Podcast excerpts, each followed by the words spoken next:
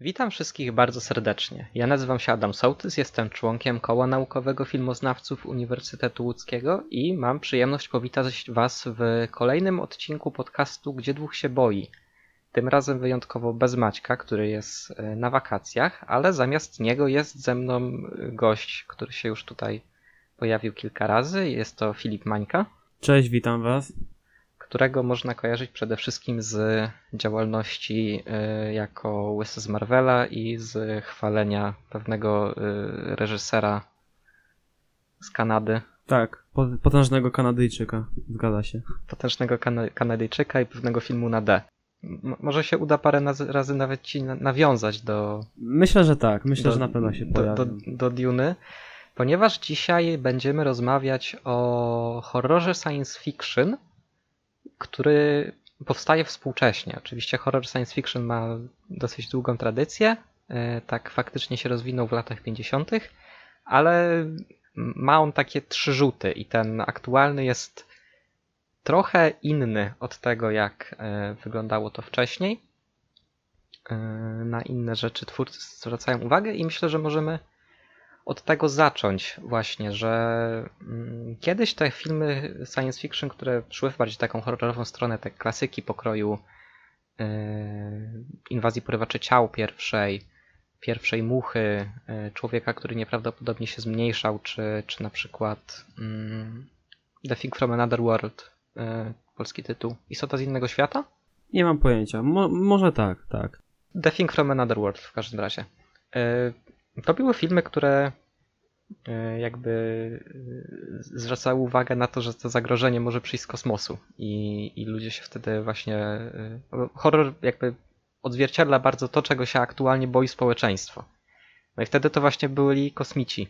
E, oczywiście te horrory powstawały mniej więcej w czasie, kiedy e, to, to, już troszkę później, ale było lądowanie w Roosevelt, był wyścig e, Stanów Zjednoczonych i ZSRR na Księżyc więc bano się tego zagrożenia z kosmosu oraz też, jak na przykład w przypadku inwazji porywaczy ciał, yy, bano się inwazji Rosjan, którzy właśnie mieli tutaj yy, stanowić zagrożenie dla, dla Amerykanów. I tych filmów oczywiście powstało bardzo dużo, jedne lepsze, jak właśnie Inwazja, czy inne dużo gorsze, jak taki film chyba Przybysze z Marsa się nazywa, który mi się udało obejrzeć e, w Halloween w zeszłym roku i był okropny.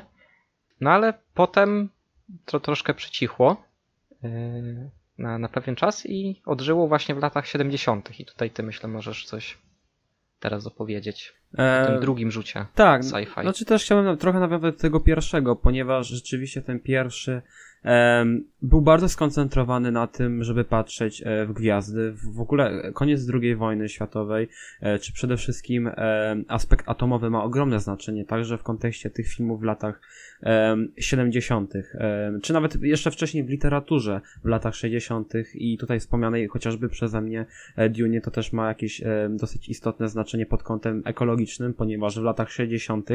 no był taki lekki boom, jeżeli chodzi o podejmowanie tematu środowiskowego w literaturze, co potem się troszeczkę mm, przyniosło na same filmy. E, więc rzeczywiście twórcy byli bardzo skoncentrowani na tym, żeby patrzeć e, w gwiazdy i żeby e, z nich no, podejmować takie tematy, bym to powiedział, bardzo filozoficzne i otworzyło im się to, e, otworzyło im to pole do, e, do najróżniejszych konceptów, e, także w kontekście kosmitów. No i w latach 70. to była tego, to wszystko było tego skutkiem, no chociażby pojawiły się Gwiezdne Wojny, prawda, czyli Gwiezdne Wojny, czyli które są do dzisiaj no wielkim tutaj fenomenem kulturowym, popkulturowym, które tak naprawdę czerpały z wielu dzieł kultury, wspomnianej Duny, e, filmów samurajskich, mitów campbellowskich oczywiście, więc Lucas tak naprawdę wziął do kupy te wszystkie rzeczy, które ukształtowały popkulturę lat 50., 60. i wrzucił to wszystko do, do Gwiezdnych e, Wojen. I ogólnie w tamtych latach e, można było jasno odnieść wrażenie, że to wszystko było skupione bardzo na, e, na kosmosie, na, na wszechświecie i na usytuowaniu człowieka w, e, w skali nieporównywalnej, e, prawda, w kontekście czegoś, e, naszej egzystencji na, na samej no tak, Ziemi. No, w, w, w latach przecież tutaj 20-30 tworzył Lovecraft. Mhm, dokładnie i e, do, do Lovecrafta zresztą wrócimy jeszcze tutaj w naszym, e, w naszym omówieniu.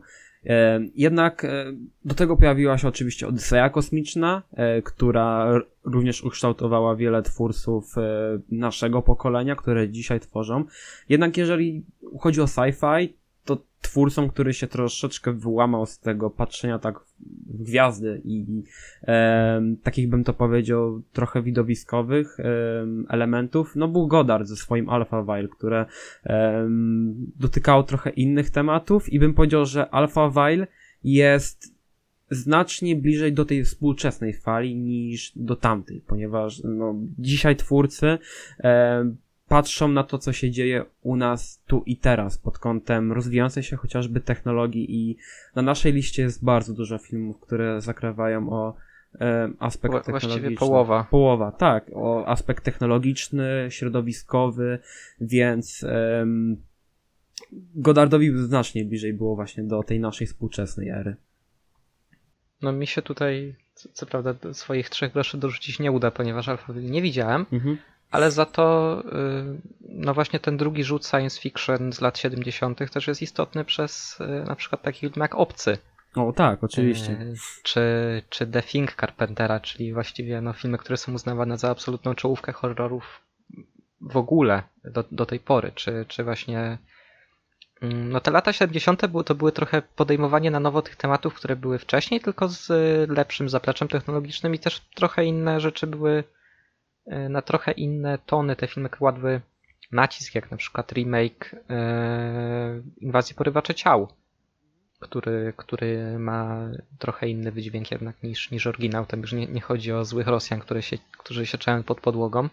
No ale to science fiction właśnie lat 70., 80. było troszkę od pewnego momentu bardziej takie mm, błyskotliwe. Yy, Troszkę bardziej te filmy zaczynały iść w, w rozrywkę niż faktycznie jakieś yy, próby komentowania rzeczywistości. No chociażby sequel Aliena, który był już po prostu kinem akcji. No, zgadza się. Mimo, że rewelacyjnym, ale nadal nie, nie był to ten y, horror, który miał straszyć. Y, a obecnie, właśnie jak wspomniałeś, te filmy trochę skręciły. Już ci twórcy tak nie, nie patrzą w kosmos, bo mniej się boimy ewentualnej inwazji, inwazji kosmitów, która może przyjść, y, y, przyjść z kosmosu, a bardziej tego, co właśnie się dzieje u nas na Ziemi. I co, prawda tych filmów y, o inwazji kosmitów też troszkę będzie, ale to raczej jest to takie kino typowo rozrywkowe. A te bardziej ambitne horrory to właśnie w większości jednak jest skupienie się na strachu przed technologią, y, przed zmianami klimatycznymi i tak dalej. Więc y, myślę, że taki wstęp y, mamy za sobą, chyba że chcesz jeszcze coś dodać. E, Myślę, że nie. Jak coś mi się przypomni, to dodam może w e, kontekście filmów samych. Tak, no więc zaczniemy od tych filmów właśnie, gdzie inwazja, zagrożenie przychodzi z kosmosu, a potem przejdziemy właśnie do tych y, osadzonych typowo na Ziemi. I pierwszym filmem będzie y, film Cloverfield, czyli po polsku chyba Projekt Monster. Bardzo nie lubię tego tytułu. Tak, tak. Projekt Monster chyba, no. Tak, y, film Mata Reevesa, który odpowiada między innymi za dwie części z nowej trylogii Planety Małp, czyli no jedne z najlepszych blockbusterów ostatnich lat, czy, czy właśnie kręci Batmana z Robertem Pattinsonem. To był jego pierwszy duży projekt. Y, I to jest jeden z najlepszych przykładów tego, jak można wykorzystać film y, found footage, estetyka found footage, Mhm. do opowiedzenia historii w ciekawy sposób. Bo oczywiście pierwsze found footage, takie, które się przebiło bardziej, Blair Witch, ustanowiło pewne, pewne motywy, które bardzo szybko zostały zjedzone, nikt nie potrafił zrobić z tym nic ciekawego, aż przyszli Hiszpanie z REC, który jest y, szczytem tego, co found footage w ogóle osiągnęło. REC jest arcydziełem, no ale jeszcze jest to Cloverfield, które y, w bardzo ciekawy sposób korzysta z, z tej estetyki i to jest y, też dosyć ciekawe podejście do monster movie, takiego ala Godzilla. Pewnością. Jakby imponuje mi tutaj w tym wszystkim to, że to jest też PG-13 i ma, Reeves niesamowicie operuje tą e, brutalnością, że rzeczywiście ona wybrzmiewa w momentach, kiedy ma rzeczywiście wybrzmieć. To nie jest takie um, uwypuklanie um, krwi czy innych takich obrzydliwych rzeczy po to, aby to po prostu było atrakcją. Tutaj rzeczywiście te elementy um, brutalności, jak się pojawią, chociażby ta słynna, już dla mnie, słynna scena w, e, w tym bunkrze, kiedy jedna, e, chyba to można, można spoilerować, tak? Spoileruję normalnie, tak? Tak, okay. tak, myśl, myślę, że tak. E, w, w, tym metrze, tak? Tak, tak, kiedy jedna z tych bohaterek jest zarażona, to dla mnie to jest absolutne e, arcydzieło, arcydzieło tego, jak e, można operować suspensem i generalnie e, tym, jak pokazać e, gore, nie pokazując tego w ogóle. E, więc e, to było naprawdę dla mnie fantastyczne. Czy też to, jak też pokazano tego całego stwora, prawda, który e, wydaje mi się, że ta estetyka found footage bardzo uwypukla m, ten monumentalizm związany z, z tą kreaturą i e, nakreśla tą całą tak, takie niebezpieczeństwo w związku z tym, że jesteśmy cały czas tymi bohaterami, ta kamera jest blisko nich i to ma taki wydźwięk e, filmu niefikcjonalnego, e, co pozwala po prostu nam bardzo postawić się na ich miejscu. Zwłaszcza, że tutaj świetną robotę robi cała ta podbudowa e, pod, e, pod... Tak, tak, że ten film się tak powoli zaczyna tą tak. imprezą. To jest dla mnie też coś, co bardzo zapamiętam na temat tego filmu, czyli to właśnie ta podbudowa, to spokojne wprowadzenie widza w ten świat, zapoznanie go z bohaterami, e, nawiązanie relacji przede wszystkim tutaj świetnie działa na tej e, całej imprezie. No i później, e, jak e, dochodzi do tego e, przełamania, pojawienia się potwora w, w mieście, to, to wszystko już tutaj ma naprawdę bardzo dobry wydźwięk. No tak, to właśnie to, jak dobrze ten film korzysta z tej estetyki found footage i jak dobrze dawkuje informacje. Bo jednak główną mm, zaletą found footage też z tego powodu prawdopodobnie 99% filmów, które w, ramach found footage, found footage powstają to horrory, bo wtedy bardzo jest łatwo dawkować widzom informacje. Bo przez to, że kamera jest cały czas z bohaterami, yy, widzowie widzą tyle co oni. I wiedzą tyle co oni, więc yy, kiedy właśnie okazuje się nagle, że ten potwór potrafi w jakiś sposób zarażać ludzi pasożytem, który Y, się nagle z, potem, potem z nich wykluwa, czy to, że w pewnym momencie się okazuje, że też są te, takie małe stworki w tym metrze, y, no to faktycznie ten film bardzo dobrze buduje zagrożenie, bo cały czas widz y, jest zaskakiwany czymś nowym. I to troszkę mam wrażenie można uznać, że były może jakieś inspiracje obcym Ridleya Scotta, gdzie też właśnie y, ca cały czas nie, nie wiemy tak naprawdę z czym bohaterowie się mierzą. No z pewnością właśnie ta kamera e, blisko bohaterów pozwala nam też zachować taki e, ułamek tajemniczości w związku z, z, z, z, tym potworem, z jego, można powiedzieć, jakimiś e, no, mocami, e, możliwościami, więc e, mi zawsze to imponowało, jak mm, generalnie można e, tutaj tworzyć niebezpieczeństwo e, taką formą minimalizmu. E, to jest coś naprawdę fajnego w kinie. Tutaj też pewnie nawiążemy do tego mm, elementu stylistycznego przy okazji, no myślę, cichego miejsca Krasińskiego, które również korzysta. Tak, z, tak, no, pewnie tak. Z tego, więc tutaj Reevesowi naprawdę bardzo e, dobrze wychodzi budowanie przede wszystkim suspensu i e, jeszcze tak pod kątem stylistycznym chciałbym zwrócić uwagę, że e, w tym filmie dobrze działa montaż, prawda? Że czasem Reeves tak, od, tak, tak, tak. odwraca naszą uwagę od danych wydarzeń i wraca do pewnych momentów, które e, budują nam znowu bohaterów i to, to, to jest też kolejny ciekawy zabieg pod kątem scenariuszowym. Mm, ja też w ogóle e, uważam, że troszkę to, to, co ten film właśnie robi z tym dawkowaniem informacji, próbowały powtórzyć sequela, e, o których może nie będziemy tam mówić jakoś bardzo dużo, bo też no ja na przykład widziałem tylko Cloverfield Lane 10, e, Paradoksu nie Ja widziałem. wiem, że jakby Widziałem oba następne i i, wiem, że nie właśnie właśnie wiem, że Paradoksu nie warto. Lane 10 mi się całkiem podobało, e, gdzie to jest właśnie też film, który gra na tej, na tej niewiedzy, Mhm. e, ale też no nie wyszło to tak dobrze jak, jak właśnie w oryginalnym Cloverfield. To znaczy gdzie, tam trochę finał mm, psuje moim zdaniem w Cloverfield Lane 10. E, No, bo ja, to było ja takie jestem jedną z tych po- osób, które, które nawet finał lubią. E, To było takie ewidentne już powiązanie z, z, z pierwszą częścią, więc e, e, to dla mnie troszeczkę tak e, popsuło w ogóle cały ten, e, całą tą podbudowę, ale ja też jestem fanem tego filmu, Paradoksu za to bardzo niestety nie lubię, a szkoda, bo, bo koncept był naprawdę świetny i była taka no ja nawet obsada. nie znam konceptu, także. No, ale właśnie Cloverfield jest takim troszkę. Yy...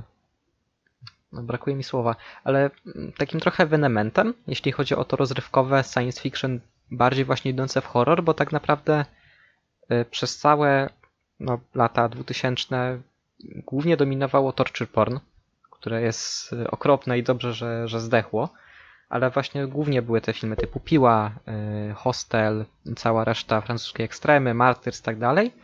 I właśnie było to Cloverfield w 2008.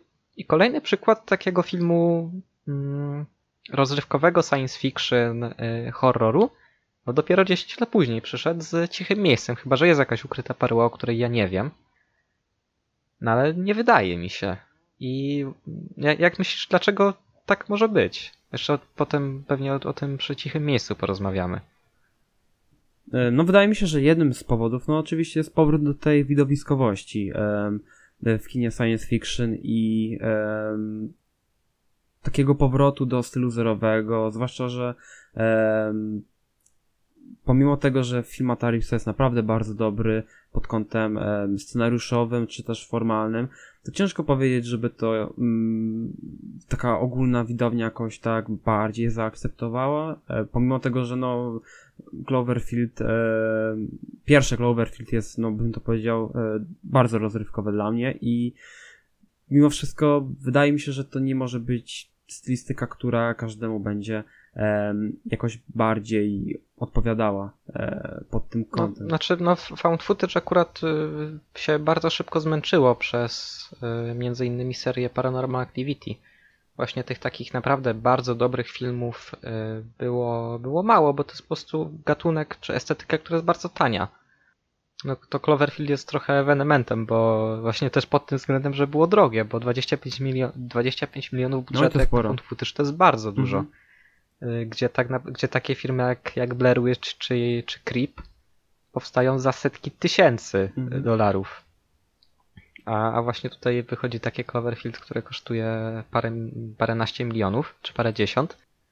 No ale nadal, jakby to, jeśli już jest rozrywkowe sci-fi, no to są albo Star Warsy, albo jakieś yy, Godzilla kontra Kong ostatnio, czy gen- generalnie te rzeczy z tego Monsterverse, gdzie już no, współczesna Godzilla nie jest horrorem.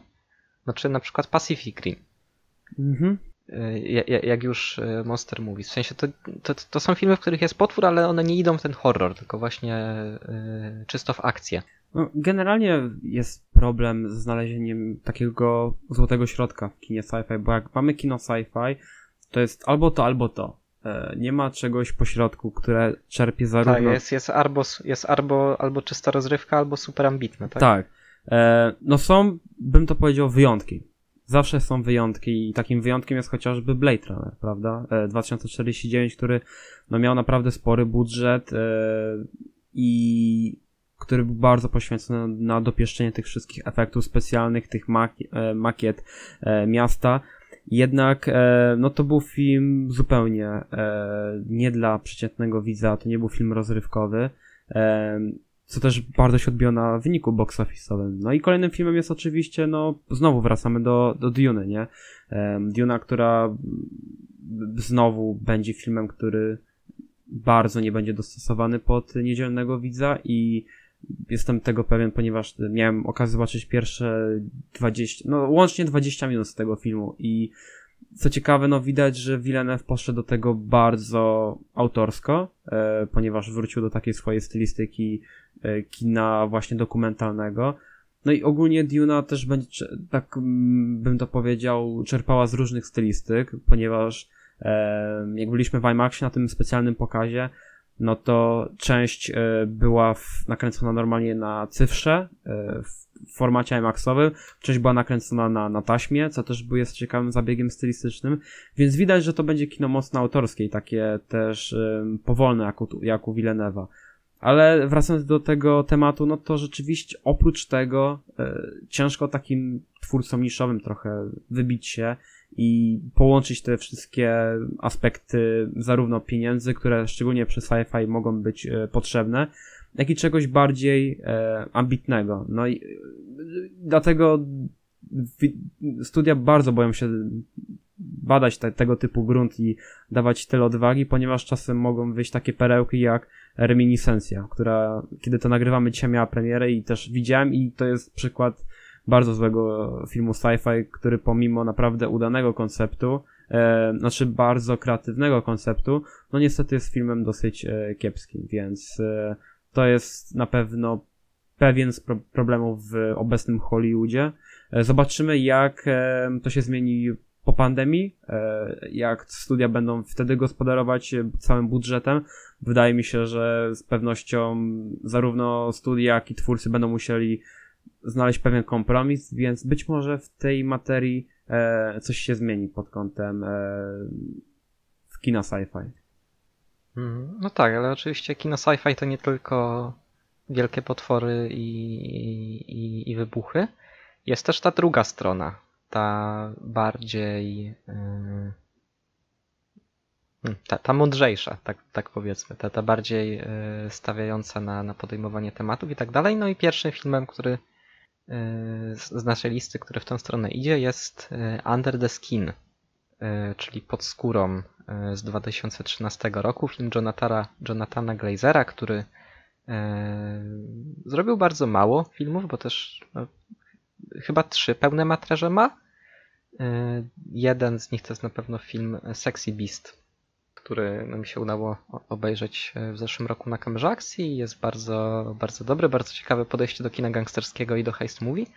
A właśnie Under the Skin jest bardzo ciekawym podejściem do sci-fi i do tego, yy, no to oczywiście film, który powstał jeszcze przed wybuchem tego, yy, tego nurtu, ale można go wpisać w tą nową falę horroru. Z pewnością, tak. Zdecydowanie. Te, te filmy takie jak, jak Lighthouse czy, czy Hereditary. No i ja wiem, że ten film bardzo lubisz i tutaj może coś, coś byś powiedział więcej na temat Under the Skin. Tak, y, naprawdę lubię ten film. To jest y, dla mnie czołówka y, ostatnich 10 lat, jeżeli chodzi o być może w ogóle kino, bo jest to kino pełne metafor, pełne e, alegorii oraz także stylistyki, która znowu się trochę wyłamuje, bo to jest film, bym to powiedział, bardzo taki też przyziemny em, formalnie i o ile się nie mylę, to, Też- to No to tutaj troszkę też może, może się wkradać to found footage przez to, jak ten film był kręcony. Tak, dokładnie, zwłaszcza, że tam też było sporo improwizacji. To jest y, bardzo ciekawy projekt, który, no mówię, otwiera pole do różnych e, interpretacji na temat feminizmu i podejścia człowieka do tego tematu w współczesnym społeczeństwie, e, czy też przede wszystkim tego, jak cielesność i można powiedzieć, takie e, pożądanie, seks jest wpisana w, także w ramy e, społeczeństwa, nie tylko, bym to powiedział, w takim kontekście heteronormatywnym, ale też tutaj mamy podejście do osób, które e, no, mają jakieś wrodzone wady, e, więc to też jest ciekawe, jak ten film lawiruje między różnymi e, między różnymi grupami społecznymi. Więc z pewnością to jest kino, które jest warte uwagi także pod kątem właśnie tych wszystkich alegorii, które wypływają z tego filmu. Pomimo tego, że na początku mogłoby się wydawać, że to jest prosta historia, ale później e, reżyser dokłada te różne alegorie, czy te e, wszystkie, bym to powiedział, formalne sceny, sceny które się wyłamują spod tego e, stylu ala found footage, o którym e, wspomniałeś. E, tak, no to jest e, film, który jest właśnie bardzo ciekawy przez to, jak w pewnym momencie, mam wrażenie, zmienia się jego ton, gdzie na początku jest ta, ta Scarlett, która sobie jeździ vanem po, po Glasgow chyba. Tak. Po Szkocji. Mm, a potem w pewnym momencie się, się troszkę to zmienia i, i tak naprawdę z, z myśliwej staje się ofiarą. Mhm. E, ale no to jest jeden z tych filmów, które na pewno warto obejrzeć po kilka razy. Ja go widziałem raz i mam wrażenie, że nie udało mi się z niego wyciągnąć wszystko, co można z niego wyciągnąć. E, właśnie przez to, jak wiele rzeczy się na niego składa. Mm, gdzie właśnie zdarza mi się widywać y, ostatnio coraz bardziej narzekania na to, że właśnie te filmy, te, te horrory A24, y, mhm. które, które tak lubię, trochę się zlewają w taką jedną masę, są troszkę robione od linijki i mam wrażenie, że Under the Skin, które oczywiście nie było produkowane, tylko dystrybuowane przez A24, y, jest przykładem tego horroru nowofalowego, który właśnie yy, wymaga więcej od widza. Gdzie powiedzmy da się obejrzeć takie, takie Lighthouse yy, czy, czy, czy Midsommar po prostu jako no straszny film. Pośmiejemy się trochę z tego, jak, jak Willem Dafoe yy, pierdzi, albo, albo z tego, no, no, nie pośmiejemy, ale po prostu tam podskoczymy parę razy na, na jumpscare Hastera. A właśnie Under the Skin trochę się, mam wrażenie, nie da oglądać jako takie kino, gdzie się nastawiamy na rozrywkę. To jest film, który zdecydowanie nie jest do tego, y, nie, nie powstawał z myślą o czymś takim. Pewnością, tak. No, tak jak mówiłem, tutaj reżyser skupia się bardzo um, dalej film, każdy kolejny, każda kolejna sekwencja, każda kolejna scena dokłada coś do tej warstwy tematycznej i to jest też kino, które odwraca e, jakieś nasze oczekiwania, e, naszą interpretację z czasem, dokłada kolejne takie e, ciekawe znaczenia tego filmu, jak chociażby później się wkrada ten motocyklista, e, czy też wiele innych ciekawych motywów, które można różnie interpretować. No, tak jak mówię, zwłaszcza ten mężczyzna, który jest tym motocyklistą, który też podąża za nią, który też również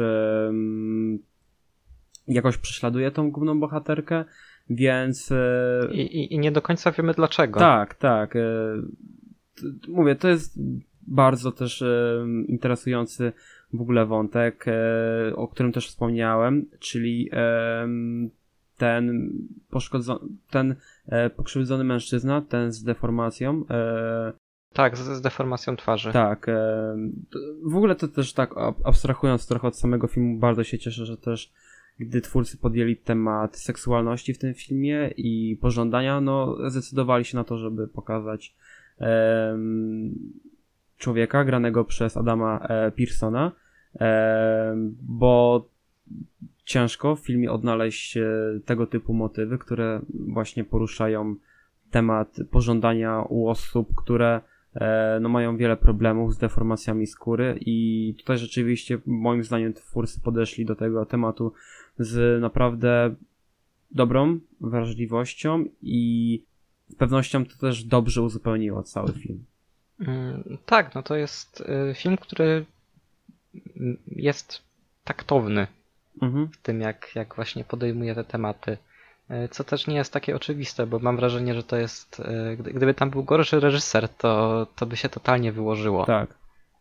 E, I też w pewien sposób mam wrażenie, że do tego całego klimatu Under the Skin może się dokładać to, że właśnie główną rolę gra Scarlett Johansson, która już w tamtym momencie była jakby gwiazdą taką dużego formatu, było mhm. już to po premierze Avengers, kiedy ten film wychodził. No i grał na tutaj y, kosmitkę, mhm. która się, się po prostu przechadza ulicami i no, można też ten film podejrzewam, by interpretować właśnie w tym kontekście tego, jak patrzymy na, na sławne osoby. Właśnie jak, jak, jak ten, ta, takie trochę pawie w klatce, jako osoby trochę nie, nie z tej planety momentami. Y, żyjące w kompletnie, kompletnie innym świecie. Tak, no z, z pewnością też myślę, że tutaj ten aspekt tego, że to jest Scarlett Johansson wpływa na, e, na widza i też na to, jak Scarlett Johansson też jest portretowana w, w popkulturze przez e, wiele osób, też jest uosobiona jako taki symbol e, seksu, seksapilu i generalnie aktorki, która no jest takim przykładem gwiazdy hollywoodzkiej, więc to już samo w sobie dokłada pewne istotne znaczenie do, do całego, całej warstwy tematycznej historii. Mhm. Nie wiem, czy masz coś jeszcze. E, myślę, że nie. Myślę, że nie, ponieważ to też jest, mówię, film, który oglądałem jakiś czas temu i też nie chcę tutaj przekręcać różnych e, metafor, analogii, zwłaszcza, że e, gdybyśmy byli na świeżo po tym filmie, to z pewnością moglibyśmy o nim nakręcić. No, ja, ja, Osobny ja, ja, ja podcast. właśnie jestem. Tak, myślę, że tak. No ja jestem z nim dosyć na świeżo i tak jak mówię, mam wrażenie, że jeden seans w przypadku tego filmu to jest troszkę za mało. E, By, by się przydał drugi, a może i trzeci. E, No kolejny już jest troszkę, troszkę prostszy. E, Film, film The Endless z 2017 roku w reżyserii Arona Murheada oraz Justina Bensona. To jest film o dwójce braci, którzy po latach wracają do, do sekty, w której się wychowywali. E, I to jest film, który był twoją propozycją na tę listę. Ja w ogóle nie wiedziałem o jego istnieniu przed tym, jak, jak go zaproponowałeś. No ogólnie Aaron Moorhead i Justin Benson to są twórcy, których również odkryłem stosunkowo niedawno Em, i to są reżyserzy, których styl i poetyka jest bardzo spójna z tym, jak, jaki mam gust filmowy, em, ponieważ oni kręcą filmy tanie, jednak tanie w trochę innym kontekście, ponieważ e, oni nawiązują stylistycznie do kina VHS-ów i ich filmy również e, w treści mają znajdują się takie poszlaki e, odnośnie te, tych wszystkich nawiązań e, do kina e, VHS-u, VHS, VHS-owego. E, I Endless również e, to tutaj ma. To jest film, który, kiedy odpaliłem go pierwszy raz, to wydawało mi się, że on został nakręcony za jakieś naprawdę chore pieniądze, tyle że małe pieniądze, e, bo nastawiałem się też na kino, które będzie wyglądało dosyć standardowo, a dostałem kino, które wyglądało bardzo tanio, ale za to bardzo intrygująco. I gdzieś ta poet, ich poetyka bardzo mnie zaintrygowała i wciągnęła i rzeczywiście w ich poprzednich filmach da się ponownie zobaczyć tego typu zabiegi formalne, Resolution, które jest bardzo powiązane z The Endless e, i ich późniejszy film z 2018 ro- 19 roku, czyli Synchronik, który również jest takim filmem dosyć e, tanim stylistycznie. Ale Endless to przede wszystkim kino, które bawi się gatunkami, bo oprócz tego sci-fi i mamy tutaj nawiązania do Lovecrafta, mamy też nawią- takie poruszenie tematu e, pętli czasowej i tego, jak e, bycie w sekcie wpływa generalnie na percepcję człowieka i na jego postrzeganie rzeczywistości. I ten motyw sekty jakoś wbił się taki w ich twórczość, że teraz będzie istotnym elementem w nadchodzącym serialu do, od Marvela, czyli w, e, w Moon Knightie. I gdy od razu usłyszałem, że oni zajmą się Moon Knightem, to była to naprawdę fantastyczna e, wiadomość, ponieważ no moim zdaniem oni są idealnie stworzeni pod Moon Knighta i pod te wszystkie oniryczno sekciarskie treści, więc Endless jest taką ich wizytówką moim zdaniem i z pewnością kinem, które również bawi się pewną, pewnymi gatunkami, tematyką e, i to nie jest kino, które bym też e, powiedział realizuje jakieś takie typowe wzorce z kina science fiction, czy w ogóle z całego kina. Tak, to, co prawda ja mam do tego filmu trochę zarzutów, przede wszystkim e, do drugiej połowy, która się bardzo według ja też, rozjeżdża tak. z, z tempem, ale y, jest naprawdę ciekawy pod tym względem, jak y, mało informacji ostatecznie widz ma na temat tego, co się stało, bo właściwie y, wydaje mi się, że ten film po, poza tym, co się mniej więcej dzieje tej sekcie, tak naprawdę nic nie wyjaśnia. Nie, nie, nie dostajemy odpowiedzi na to, dlaczego tak się stało, jak, co w ogóle za tym stoi do końca, po, poza tym, że możemy się domyślać, że jakieś właśnie kosmiczne zagrożenie. I przez to ten film się bardzo ładnie wpisuje w tą e, estetykę Lovecrafta, o której wspominałeś, bo no, Lovecraft trochę na tym działał.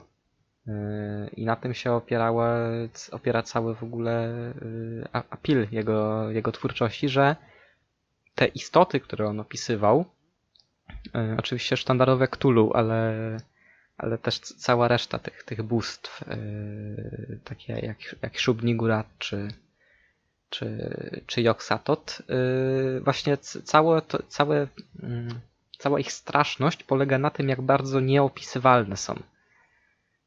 No i tutaj właściwie, tak jak mówię, nie wiemy o co dokładnie chodzi.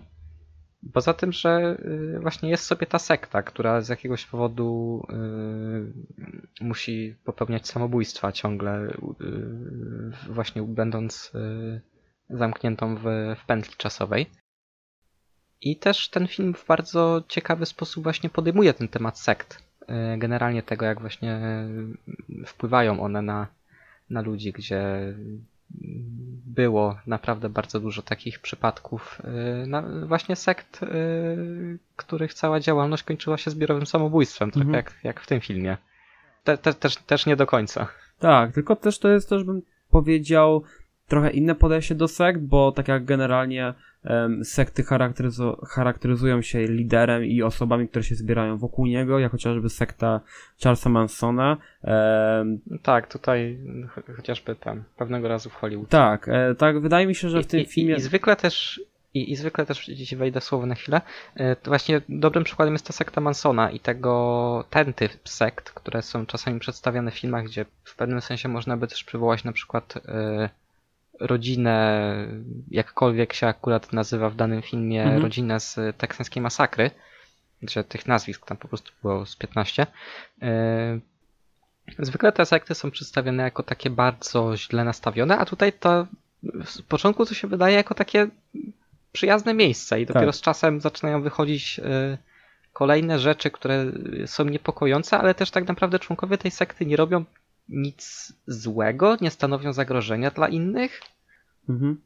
E, znaczy, te, te, wracając też trochę do tego, jakby tutaj to sekta jest pokazana jako taka całość ogólnie. To jest jakiś taki zbiór psychologiczny, prawda? I e, nie ma raczej sekty i kogoś nad nią. Jakby tutaj e, bohaterowie ponownie wchodzą w jej e, łapska i widzimy też jak z jednej strony w ogóle ten aspekt taki, takiej przynależności do jakiejś grupy, takiej wspólnoty wpływa na nich, prawda?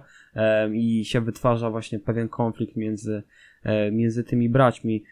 Więc to też, mówię, było troszeczkę in, trosz, troszkę inne podejście do, do tych sekt, ale tutaj no bardzo dobrze też e, ten e, aspekt pętli czasowej, to jest też taka metafora odnośnie tego, jak można się zatracić w tych wszystkich sektach oraz generalnie w miejscu, które podświadomie uznajemy za, za dobre dla nas, dla naszej psychiki, a tak w sumie nie jest i które nas tak po cichu e, wykańcza. E, zwłaszcza, że z pewnością ta sekta jest też pokazana jako coś, co w tych bohaterach nadal tkwiło, pomimo tego, że e, po pewnym czasie oni odeszli od niej, od niej, od tej sekty i potem do niej wrócili, tak ta sekta gdzieś tam w środku nich nadal była i jakoś wpływała na ich postrzeganie rzeczywistości.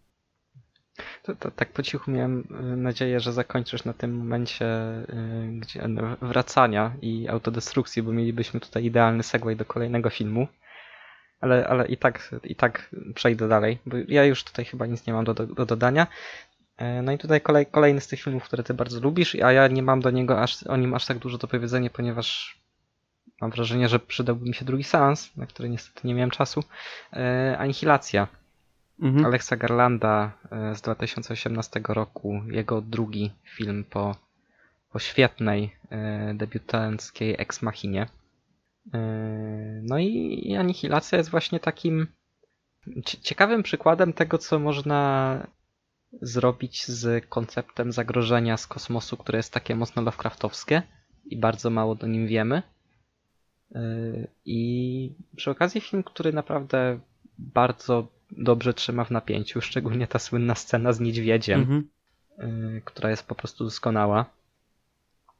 No ale co, co ty masz o anihilacji Ani... Ja bym powiedział, że Anihilacja to jest podobny case co Under the Skin, pod kątem tego, że to jest ponownie kino metafor i symboliki. Szczególnie, że Garland tutaj zachwycił mnie tym, jak on zaadaptował materiał źródłowy, którego co prawda nie znam, jednak to jest film, który rzeczywiście pozostawia pole do różnych interpretacji i odbiorów, zwłaszcza, że e, czytałem, że mm, Garland zupełnie inaczej e, podszedł do tego materiału źródłowego, co też nie spodobało się e, części, części fanom i ciężko mi się, mówię, usytuować miejscu ich, ponieważ nie czytałem tej książki, ale film rzeczywiście tutaj jego cała tak klimat i cała ta wymowa artystyczna no powoduje wiele możliwych interpretacji, tak jak też wspomniałeś, dążenie do pewnej autodestrukcji, E, No czy też przede wszystkim jak tutaj dużą rolę odgrywa środowisko, jego przemiany, co też można zinterpretować pod kątem e, generalnie e, nowotworu, który się rozwija w człowieku i też go jakoś pożera. Więc Garland podszedł ponownie do kina science fiction trochę od innej strony, co też bardzo mnie zachwyciło i Garland z pewnością jest w tym momencie jednym z najciekawszych twórców science fiction, bo po Anihilacji stworzył dla mnie kapitalny serial Devs, który też tam zak- No nie ten, nie, nie oglądałem, ale Ex Machiny jestem bardzo dużym też, fanem. też bardzo lubię e, właśnie Ex Machinę. I co ciekawe, to jest jeden z Anihilacja to jest jeden z filmów w ostatnim czasie, który widziałem, gdzie naprawdę słabe kiep- efekty specjalne wpływają na, na to, że to jest akurat dobre. Że to jest akurat dobry zabieg formalny, ponieważ Tak, tak, tak, jest- ten, ten, ta sylwetka z końcówki, tak? Tak, no między innymi tak. To jest coś, co pozwala, w ogóle cały trzeci akt moim zdaniem e, pod kątem efektów nie wypada za dobrze, ale e, idealnie oddaje tą kwasowość tego świata, jaki był No tak, właśnie od początku. prze, filmu. przez to, że to wygląda tak nieidealnie i Mhm. tak tanio po prostu, y, to sprawia, że to jest jeszcze bardziej odrealnione. Dokładnie. Ale też, też oczywiście to, o, czym wspomniałeś o tym nowotworze i o tym, y, jak w ogóle ta strefa, do której y, bohaterki wchodzą, Mhm. wpływa na środowisko. Też ten film pewnie można by odczytywać z bardzo dużą skutecznością jako komentarz na temat zmian środowiskowych. Tak, tego, jak, y, jak, jak natura może sobie świetnie dawać radę bez człowieka, który tutaj nagle interweniuje i próbuje sobie ją znowu, ją znowu ujarzmić. Mhm. I zwłaszcza, że tutaj też dochodzimy do takiego, em, zwłaszcza, że Garland do tego środowiska podchodzi tak rzeczywiście, że to nie jest tak, że natura em, jakby em, pochłania całą tą, mm, całe to środowisko pod kątem, tak jak znamy naturę z, z lasów czy czegoś innego, to jest taka jakby zdeformowana natura, ale też g- widać w niej pewne piękno, oraz em, pewną akceptację tych e, wszystkich e, zmian, które em, szokują nas, bo to jest coś nieznanego, ale mimo wszystko to jest coś, e, gdzie widać e, piękno. Mm, Tak, no właśnie mi, się lekko ten film kojarzył z mm, szczególnie właśnie przez tą scenę z niedźwiedzią. Nie wiem, czy oglądałeś Gra, Gra o Tron. Mm, Nie oglądałem gry o Tron. No ale no to tam, tam główna siła, ci biali wędrowcy też są właśnie taką siłą natury i też nawet mają zombie niedźwiedzia w pewnym momencie. Ale, ale miałem właśnie w czasie seansu pewne skojarzenie, gdzie właśnie ci, ci biali wędrowcy są taką właśnie siłą natury, która trochę nie wiadomo skąd się wzięła, nie wiadomo jakie ma cele. E, I tutaj podobne, podobne odczucia miałem właśnie a propos tej, e, tej strefy, tego Shimmer, tak się nazywało, gdzie bohaterki wchodząc do środka absolutnie nie wiedzą, co się stanie. Mhm. I, i, i właśnie to, to też jest coś, co może według mnie korespondować z tymi tematami e, środowiskowymi, gdzie właśnie cały czas w tym momencie jesteśmy w takim, a nie innym punkcie e, katastrofy klimatycznej. No i tutaj co prawda możemy troszkę bardziej przewidywać, jak to, jak to się u nas e, potoczy, no ale nadal nie, nie do końca znamy skalę zagrożenia. Yy, nie wiemy jak szybko może się to rozwijać. No, zwłaszcza, że mówię, też mnie bardzo tak e, intryguje temat zmian środowiskowych i tego, jak ten temat w, w ogóle w kinie jest na ten moment bardzo mało tutaj eksplorowany i anihilacja z pewnością wpisuje się w, w ten dyskurs i zobaczymy, jak w następnych latach temat zmian środowiskowych i, w ogóle tematów ekologicznych będzie w kinie eksplorowany. No tak, no, pe- z pewnością to będzie coraz, e, coraz częstszy temat e, dla filmów i też pewnie dla horrorów. Jak już wspominałem, horrory odzwierciedlają to, czego się boją ludzie. I myślę, że właśnie rosnąca temperatura może niedługo, e, nie, niedługo się pojawić jako, jako temat jakiegoś filmu. No ale też tutaj przejdźmy może, może dalej do kolejnego filmu już typowo rozrywkowego i, i poza jeszcze kolejnym to już, to już będzie wszystko, potem już same mądre rzeczy praktycznie. Przynajmniej, al, albo filmy, które pozują na mądre. No Ciche Miejsce Johna Krasińskiego, czyli przykład tego sci-fi horrorowego, które bardzo, bardzo się udało. Przede wszystkim ze względu na koncept. Yy, jeśli ktoś chce, to mamy na kanale yy, recenzję drugiej części.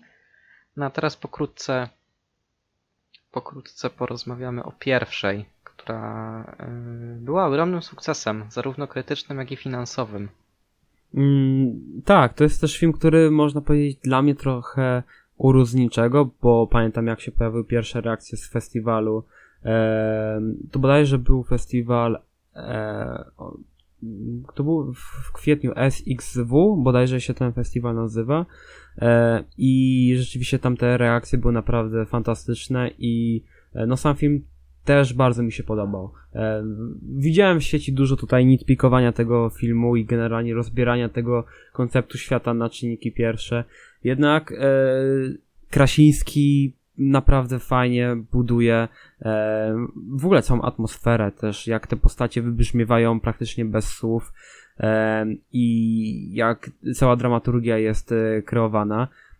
Ogólnie to miał być tak, taka mała anegdota dla, y, ode mnie, że to miał być, miałem nadzieję, że to będzie najcichszy seans w, w kinie od, od dawna, to był najgłośniejszy seans i to był prawdopodobnie był najgorszy seans kinowy w historii, biorąc pod uwagę, że niestety ludzie na sali jakoś zaskakująco gadali i także zdarzyły się osoby, które biegały po sali, więc y, to był bardzo nieprzyjemny seans, ale i tak ten film bardzo mi się e, wbił w pamięć i naprawdę mnie zadowolił, bo nie spodziewałem się tak dobrego kina, zarówno horrorowego, jak i też e, takiego e, narracyjnie mm, dobrze zbudowanego przez Krasińskiego, co też ponownie dla mnie pokazał w drugiej części. Mm, Tak, to jest, to jest film, który przede wszystkim e, ma jedną bardzo silną kartę przetarg- przetargową, mianowicie świetny koncept, który jest też bardzo dobrze zrealizowany.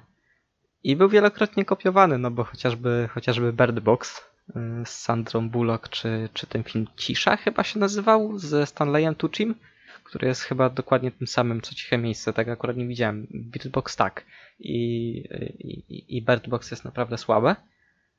I praktycznie próbuje być kopią jeden do jednego cichego miejsca. Nie wiem, czy, czy oglądałeś. Nie oglądałem właśnie, jakoś tak mi od razu No koncept i- odrzucił, bo wiedziałem, że to może być jakaś taka I, I nie próba. oglądaj, bo, bo nie warto tracić czasu. Ja niestety go straciłem.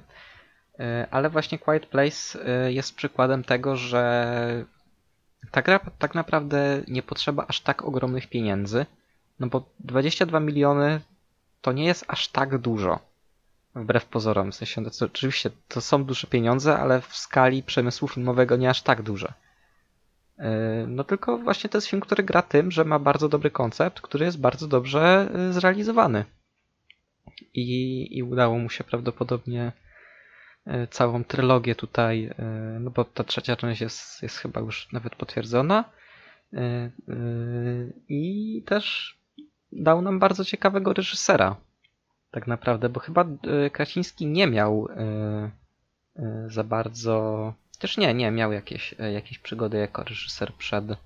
Tak, ale chyba to było takie jego pierwsze podejście do w ogóle do horroru, prawda? Tak, on, on tutaj zrobił jakąś, jakąś komedię, a nawet dwie, ale to wygląda chyba na, na filmy, które się kompletnie nie udały. Tak, jed, jeden zarobił 27 tysięcy dolarów, a drugi, y, a drugi przy budżecie 4 milionów lekko ponad milion i też zgaduję, że recenzje nie były I zbyt. to były komedie, tak? Tak, jakieś, jakieś dwie komedie zrobił. No, E, czyli to jest no ale właśnie Kolejny tutaj... przykład twórcy komediowego, który z takiego, można powiedzieć, pola pierwszych zainteresowań wchodzi w gatunek horrorowy, bo chociażby no Jordan Peele. No chociaż no, Krasiński też w sumie tak ma twarde korzenie komediowe, no bo The Office. The Office, prawda.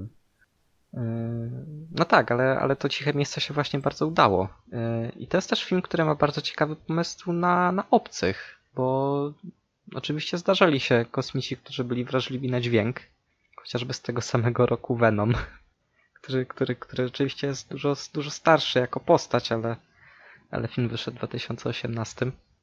Yy, No ale sam design kosmitów, tego jak się zachowują, jak trzeba się przed nimi bronić, yy, a właściwie jak, jak, jak trudne to jest. yy, No to jest film, który jest po prostu bardzo solidnie zrealizowaną produkcją, która zna swoje, swoje mocne i słabe strony. Mhm.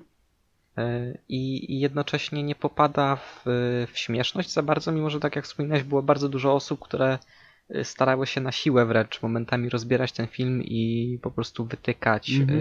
y, rzeczy, które, które są przecież tak kompletnie bez sensu, mimo że tak naprawdę w czasie seansu się kompletnie tego nie odczuwa.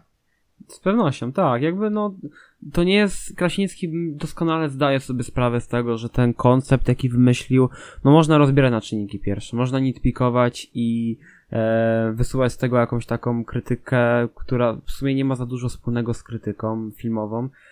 Jednak No tak, ta, takie, te, takie typowe czepialstwo. tak, czepialstwo. Zwłaszcza, że tak jak wspomniałeś, no w trakcie seansu ciężko em, tak naprawdę e, dostrzec te wszystkie takie małe wady i dopiero gdy byłem, e, czytałem dyskusje w sieci, no to dopiero wtedy tam ludzie wysnuwali jakieś różne swoje opinie na temat tego filmu i tam się pojawiały różne e, czepialskie rzeczy. Jednak no, sam film dla mnie jest też naprawdę, no, tak jak wspomniałem, bardzo udanym podejściem do, do Monster Movie i w ogóle sam koncept em, jest też mm, ciekawy pod kątem w ogóle przedstawienia osób e, głuchych w kinie, to też teraz można powiedzieć, że jest taka e, taki okres, gdzie rzeczywiście twórcy filmowi otwierają się na to. I No co, coraz więcej tych Tak. filmów się pojawia. Jest ten, przecież y, nominowane do Oscara w kilku kategoriach y, Sound of Metal, czy, czy tegoroczne Koda, Kod, które tak. wygrało, jeśli dobrze Mhm. pamiętam, Sundance. Tak, ale to, to nie tylko się objawia w takich filmach właśnie niezależnych, ale także w, powoli w kinie em, blockbusterowym można dostrzec takie rzeczy jak chociażby no em, w Eternals będzie e, pierwsza też głucha bohaterka em, grana przez Lauren Ridloff, która również jest bardzo zaangażowana w, pod kątem osób głuchych w ogóle w społeczeństwie, jest taką aktywistką, em, a także... On, ona też w tym, w Sound of Metal grała, tak, tak, także grała w Sound of Metal. Tak, to, to, to nauczycielka, dobrze Mhm. pamiętam. I będzie także serial Echo, również o głuchej bohaterce i także bardzo zaczepiony w takich em, relacjach z osobami głuchi, głuchimi, więc e,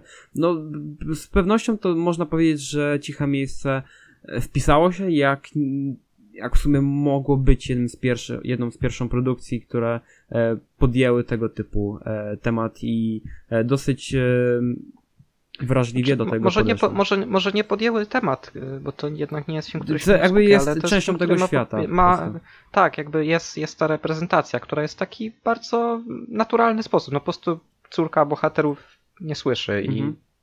i, i, i tyle. Tak, I ale tutaj też jest postacią. istotne takie wpłynięcie na, na to, żeby ludzie em, byli świadomi tych osób i przede wszystkim nauczyli się języka migowego, który również jest w- za granicą, chociażby w USA, bardzo popularny i coraz więcej osób stara się go nauczyć, e, więc e, tak jak mówię, no to było całkiem ciekawe podejście do e, w ogóle do tego wszystkiego i wpisanie właśnie tej kultury osób głuchych w, w tego typu koncept.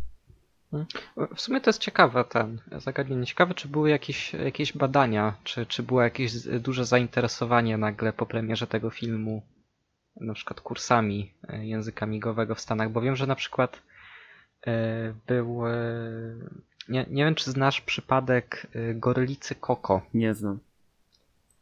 To była...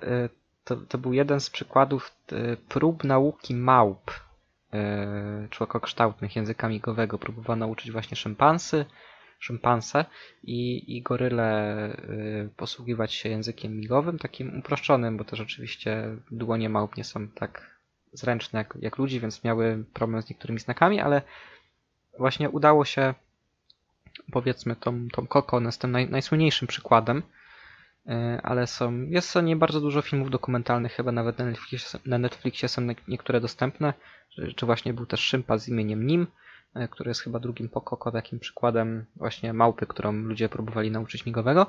E, I nie chcę przywoływać dokładnie nazwisk, bo nie pamiętam kto to powiedział, ale w związku z Koko, e, kiedy ona zdobyła bardzo dużą popularność, bo tutaj nagle wow, ma- małpa umie, umie migowy, mimo Mhm. że jak się potem okazało nie, nie do końca, po prostu potrafiła pokazać nie, jakieś znaki i głównie prosiła o jedzenie, ale coś tam niby potrafiła.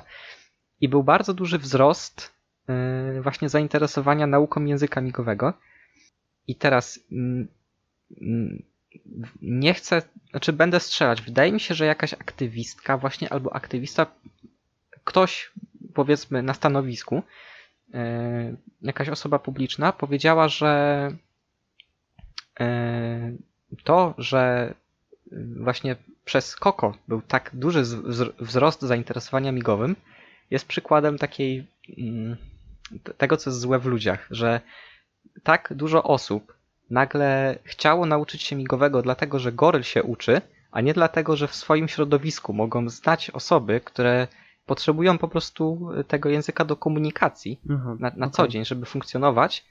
I to nie było ich w stanie przekonać do tego, żeby podjęli próbę nauki, a przekonało ich do tego, że może małpa potrafi. Aha, okej. Hm.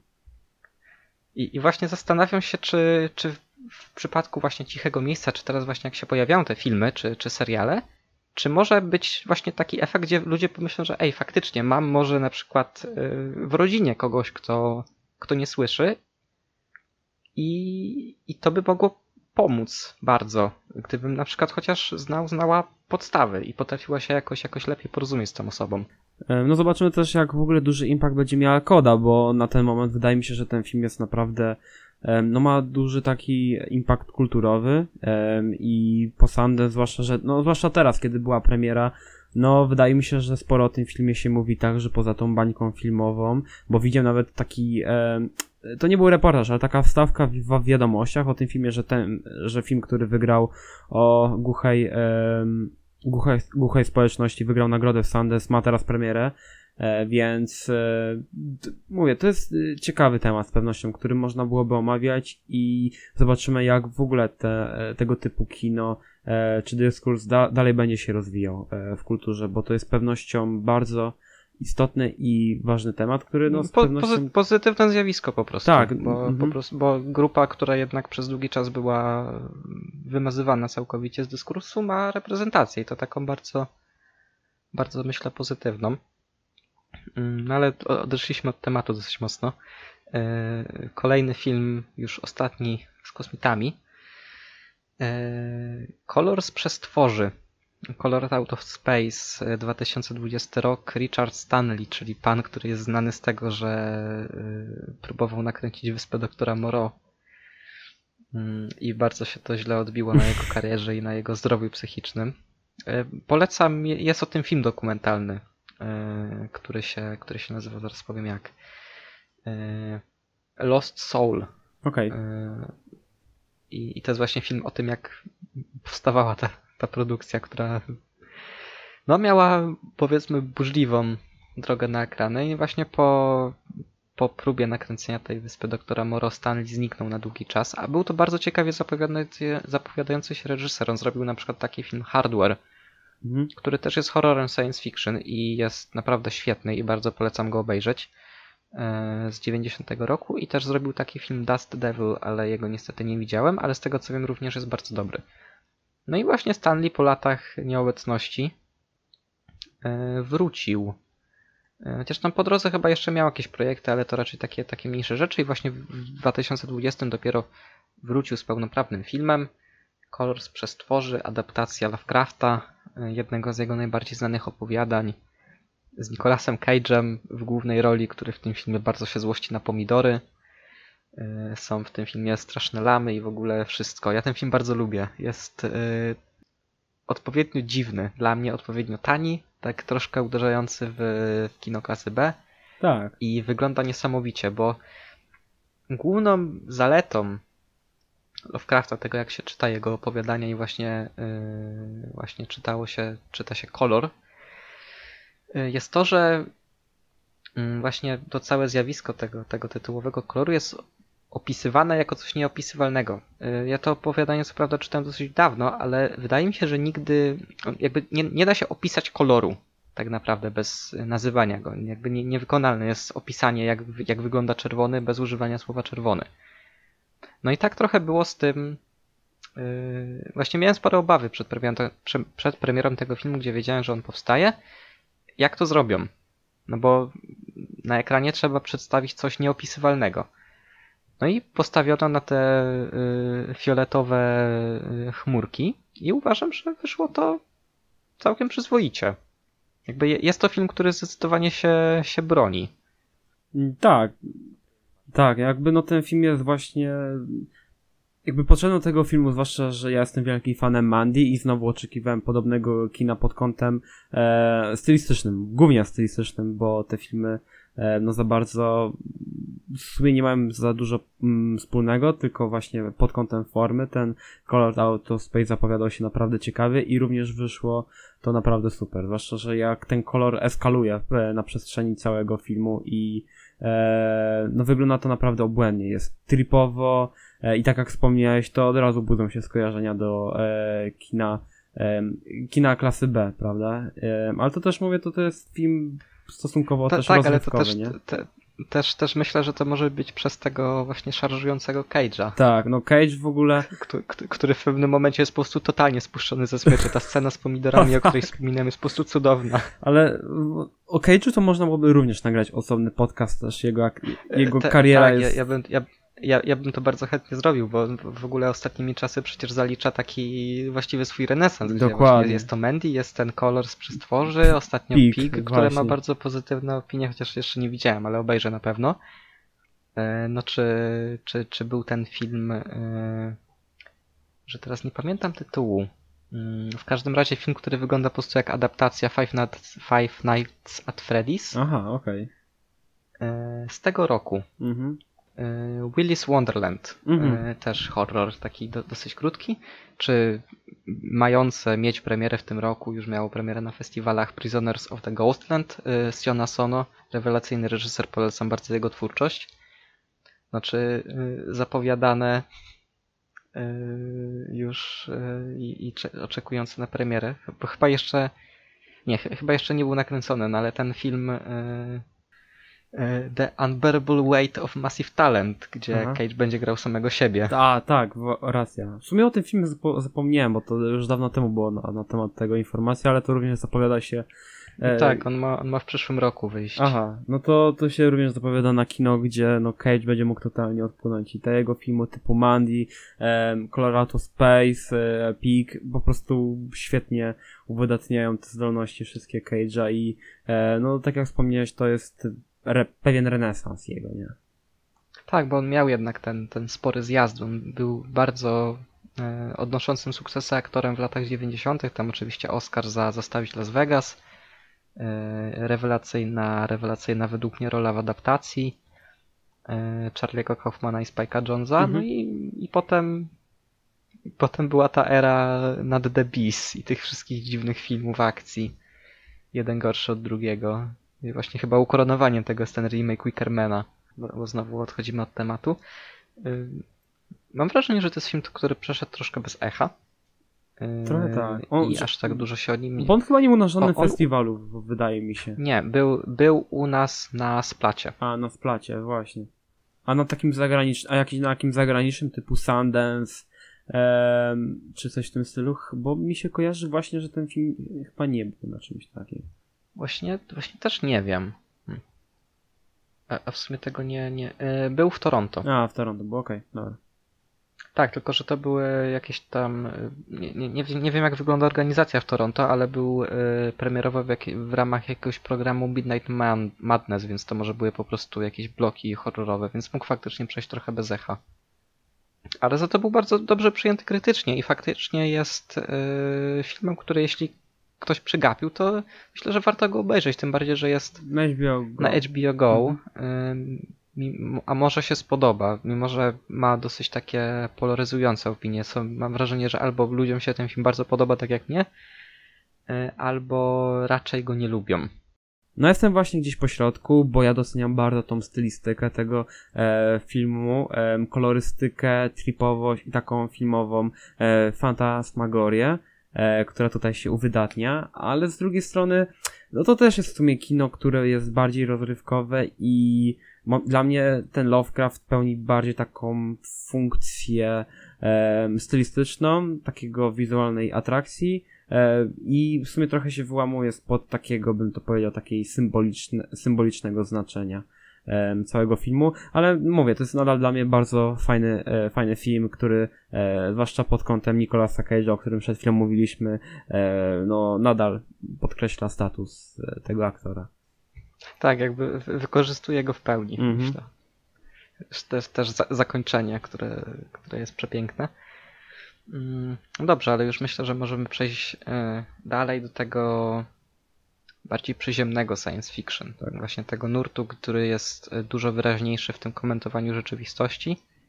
Y, No i pierwszym filmem tutaj byłoby Antiviral z 2012 roku, film Brandona Cronenberga, czyli y, syna syna wielkiego reżysera Davida Cronenberga, który jest znany chociażby z takich filmów jak Remake Muchy z, Jeffem Gold, z Jeffem Goldblumem albo na Lunch, albo The Ringers. No tutaj syn też się za reżyserię wziął i właśnie jego pierwszy film podejmował tematy mm, obsesji na punkcie celebrytów. I, I też podobnie jak u, w twórczości ojca mocno skręcał momentami w body horror. Mhm. Yy, No i ja uważam, że to jest film, który ma bardzo ciekawy pomysł wyjściowy, rewelacyjną główną rolę yy, Caleba Z pewnością. Landry jo Jonesa, który, który ostatnio odebrał swoją złotą palmę za, za rolę pierwszoplanową. Tak. Ale no, Antiviral ma Antiviral, co prawda mi się ten film podobał. Uważam, że jest, że jest dobry, ale ma zdecydowane problemy z tempem, które powiedzmy potem już, już naprawił drugi film Cronenberga, o którym też porozmawiamy. Ale to jest film, który ma przede wszystkim ciekawy koncept. E, Bo właśnie ta obsesja na punkcie celebrytów i to jest film, który prezentuje nam świat, w którym e, istnieją firmy świadczące taką usługę, że można do nich przyjść i zarazić się chorobą, na którą chorowała konkretna znana osoba. W sensie można zarazić się tą samą opryszczką, którą ma ta gwiazda pop, którą tak bardzo lubisz. I, i co więcej, bo zapomniałem, yy, też w świecie tego filmu można kupić mięso hodowane na komórkach celebrytów. I jakby mięso hodowane na komórkach, jakby pomijając całkowicie yy, proces yy, zabicia zwierzęcia, w dostarczeniu tego produktu na półkę. Co prawda nadal jest to technologia bardzo droga i, i raczej niedostępna do masowej produkcji, ale jest rozwijana i prawdopodobnie za jakiś czas to będzie faktyczna alternatywa dla, dla mięsa z uboju. Mhm. No i tutaj można sobie też kupić właśnie steka z tej gwiazdy pop, którą się tak bardzo lubi.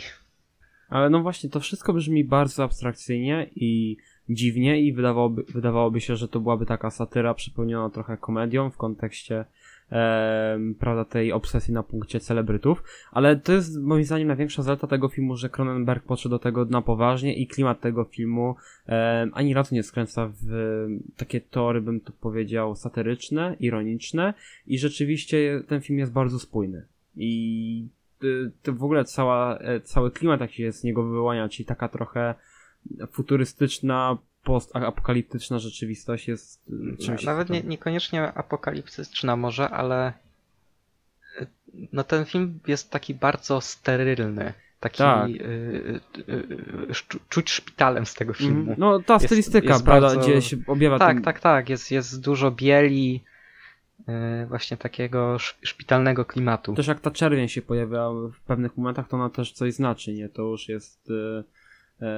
też ma jakieś pewne znaczenie i tutaj z pewnością no, Cronenbergowi, młodemu Cronenbergowi udało się pod kątem stylistycznym i formalnym bardzo spójnie związać cały film. I zwłaszcza, że tu mówię, tutaj e, bardzo dużo tutaj robi e, obsada, a szczególnie no Caleb Landry Jones, który przez połowę filmu, albo nawet i większość filmu jest dosłownie chodzącym wampirem, nie? Więc y, to była też rola, w której mógł się y, bardzo dobrze wykazać i y,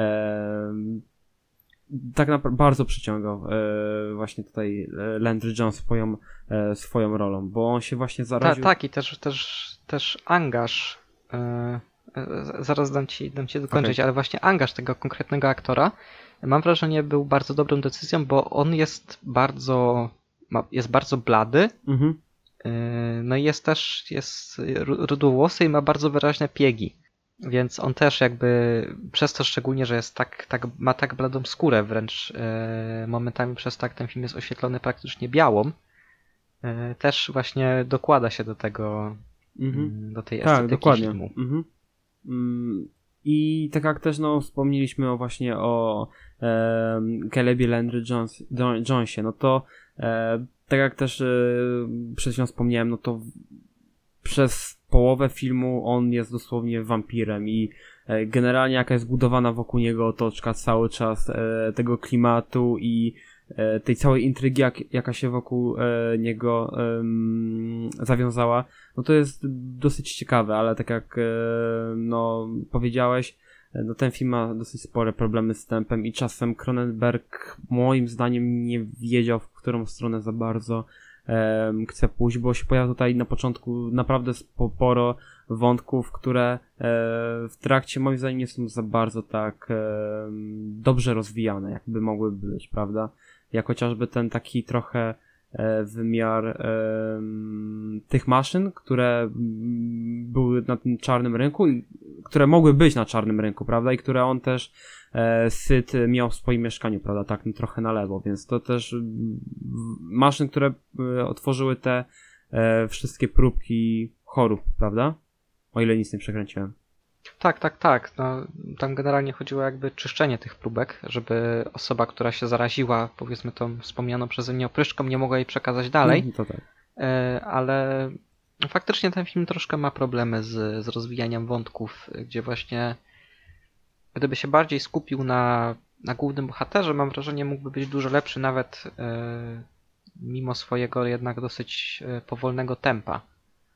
No ale tutaj yy, nie, nie wiem, czy coś jeszcze masz, masz do, do, do dodania. Yy, no, ale kolejny film też właśnie uderza jeszcze bardziej w, w estetykę body horroru. Yy, I mowa o Upgrade mhm. z 2018 Liwanela, czyli ten lepszy Venom. Dokładnie, tak. To jest chyba najczęściej pojawiające się określenie odnośnie tego filmu, czyli ten lepszy Venom jest jak najbardziej trafny.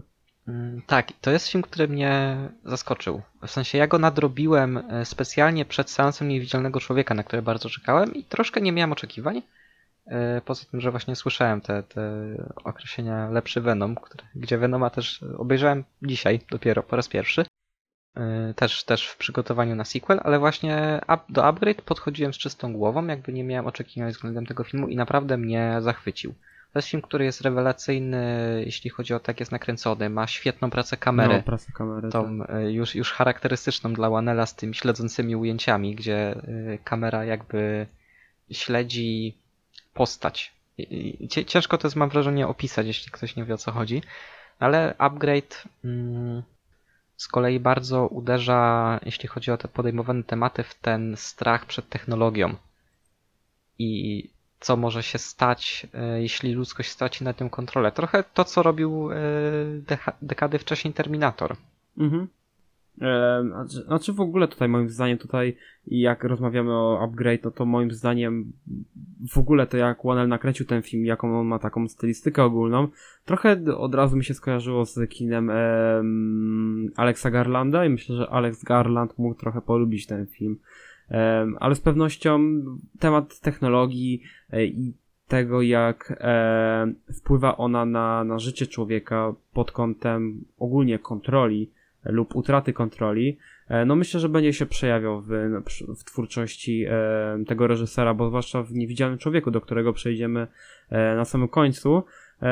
Znowu technologia ma istotny wpływ e, na główną bohaterkę oraz na takie poczucie bezpieczeństwa. I tutaj znowu, no przede wszystkim to bezpiecze bezpieczeństwo i taka utrata kontroli e, no jest e, bardzo ważnym motywem. No i tak jak wspomniałeś, no to ten film jest naprawdę kapitalnie wyreżyserowany.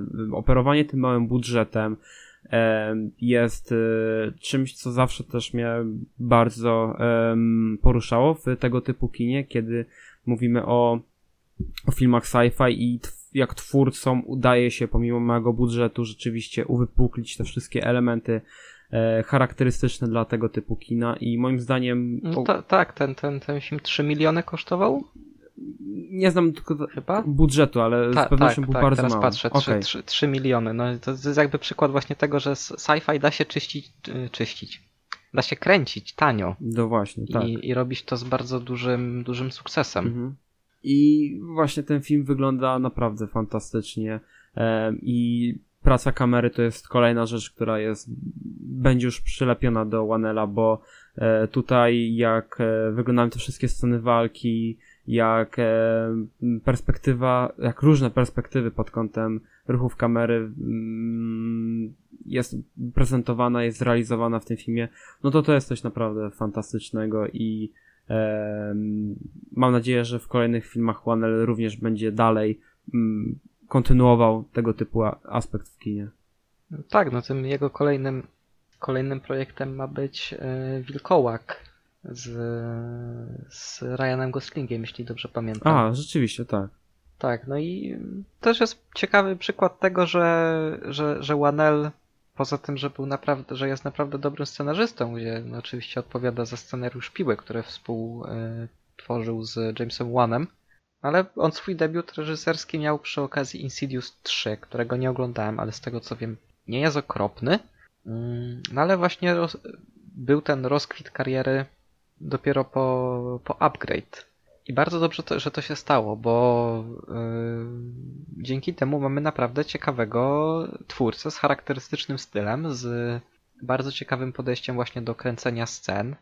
I, i ja też bardzo czekam na, na kolejne jego projekty, bo jeśli to nadal będzie kino jednocześnie tak przystępne i tak inteligentne jak, jak Upgrade czy Niewidzialny Człowiek, no to myślę, że, że świetlana kariera przed nim. No, zobaczymy. Znaczy, wydaje mi się, że to jest e, twórca, który mam nadzieję, nie będzie niedługo zaszufladkowany, bo to wydaje mi się, że to jest tego typu reżyser, gdzie zaraz może zostać zgarnięty przez jakieś wielkie studio, jakiegoś blockbustera, e, czy to Marvel, czy to DC, czy może jakieś inne studio. Mam nadzieję, że Wanel będzie jak najdłużej tworzył tego typu kino sci-fi, bo e, no gość ma głowę do horrorów i też takiego budowania napięcia i konfliktu w głównym bohaterze lub bohaterce. To jest przede wszystkim coś, co jest najlepsze moim zdaniem w jego filmach, oprócz tej strony realizacyjnej, to też to jak y, główny bohater, e, główna postać w filmie jest napisana i też jak bardzo dobrze on uwydatnia e, ten konflikt, jaki się w, w nim lub w niej e, tkwi.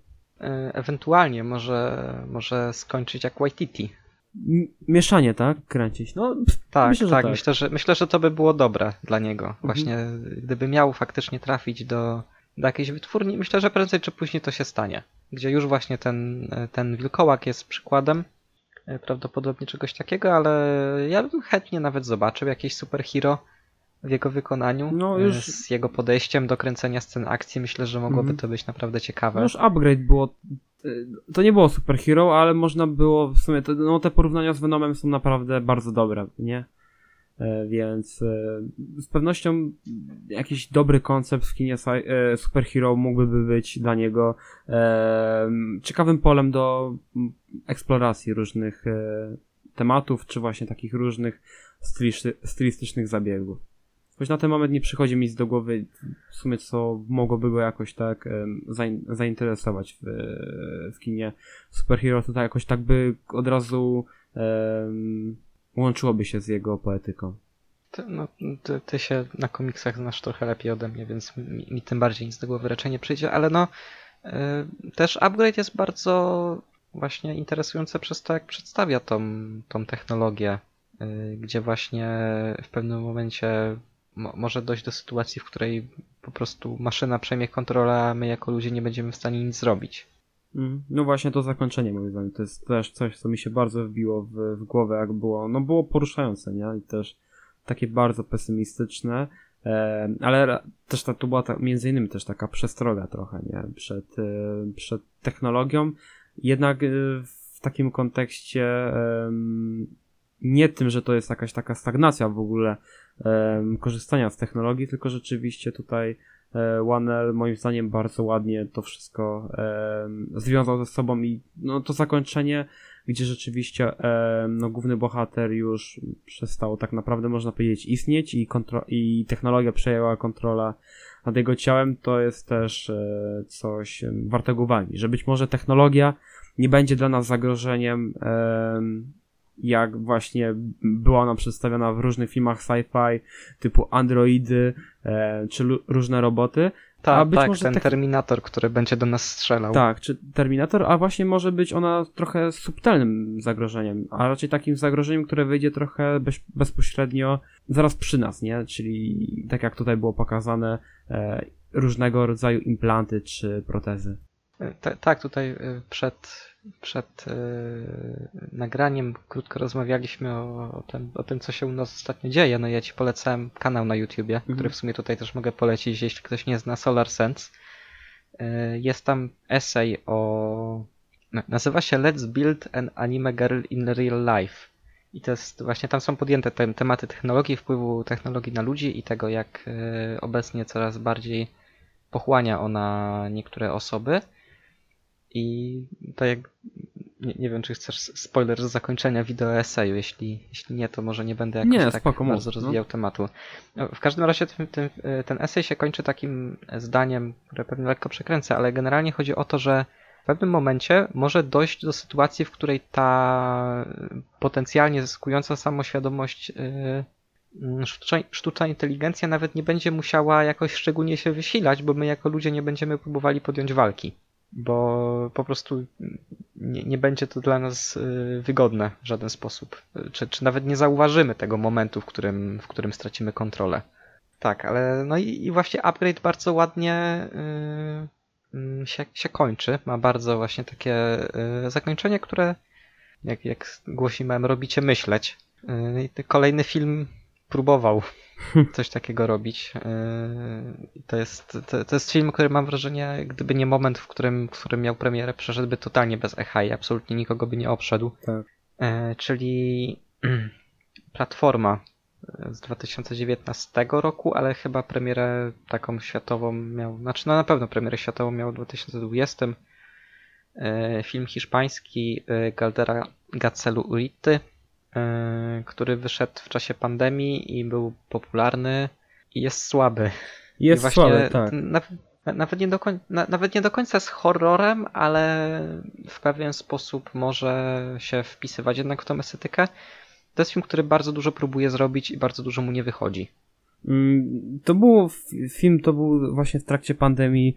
E, ciężko było e, z różnego rodzaju rozrywką i ten film z pewnością dostarczył mi rozrywki, jednak to jest kino, e, można powiedzieć, antysubtelne dla mnie.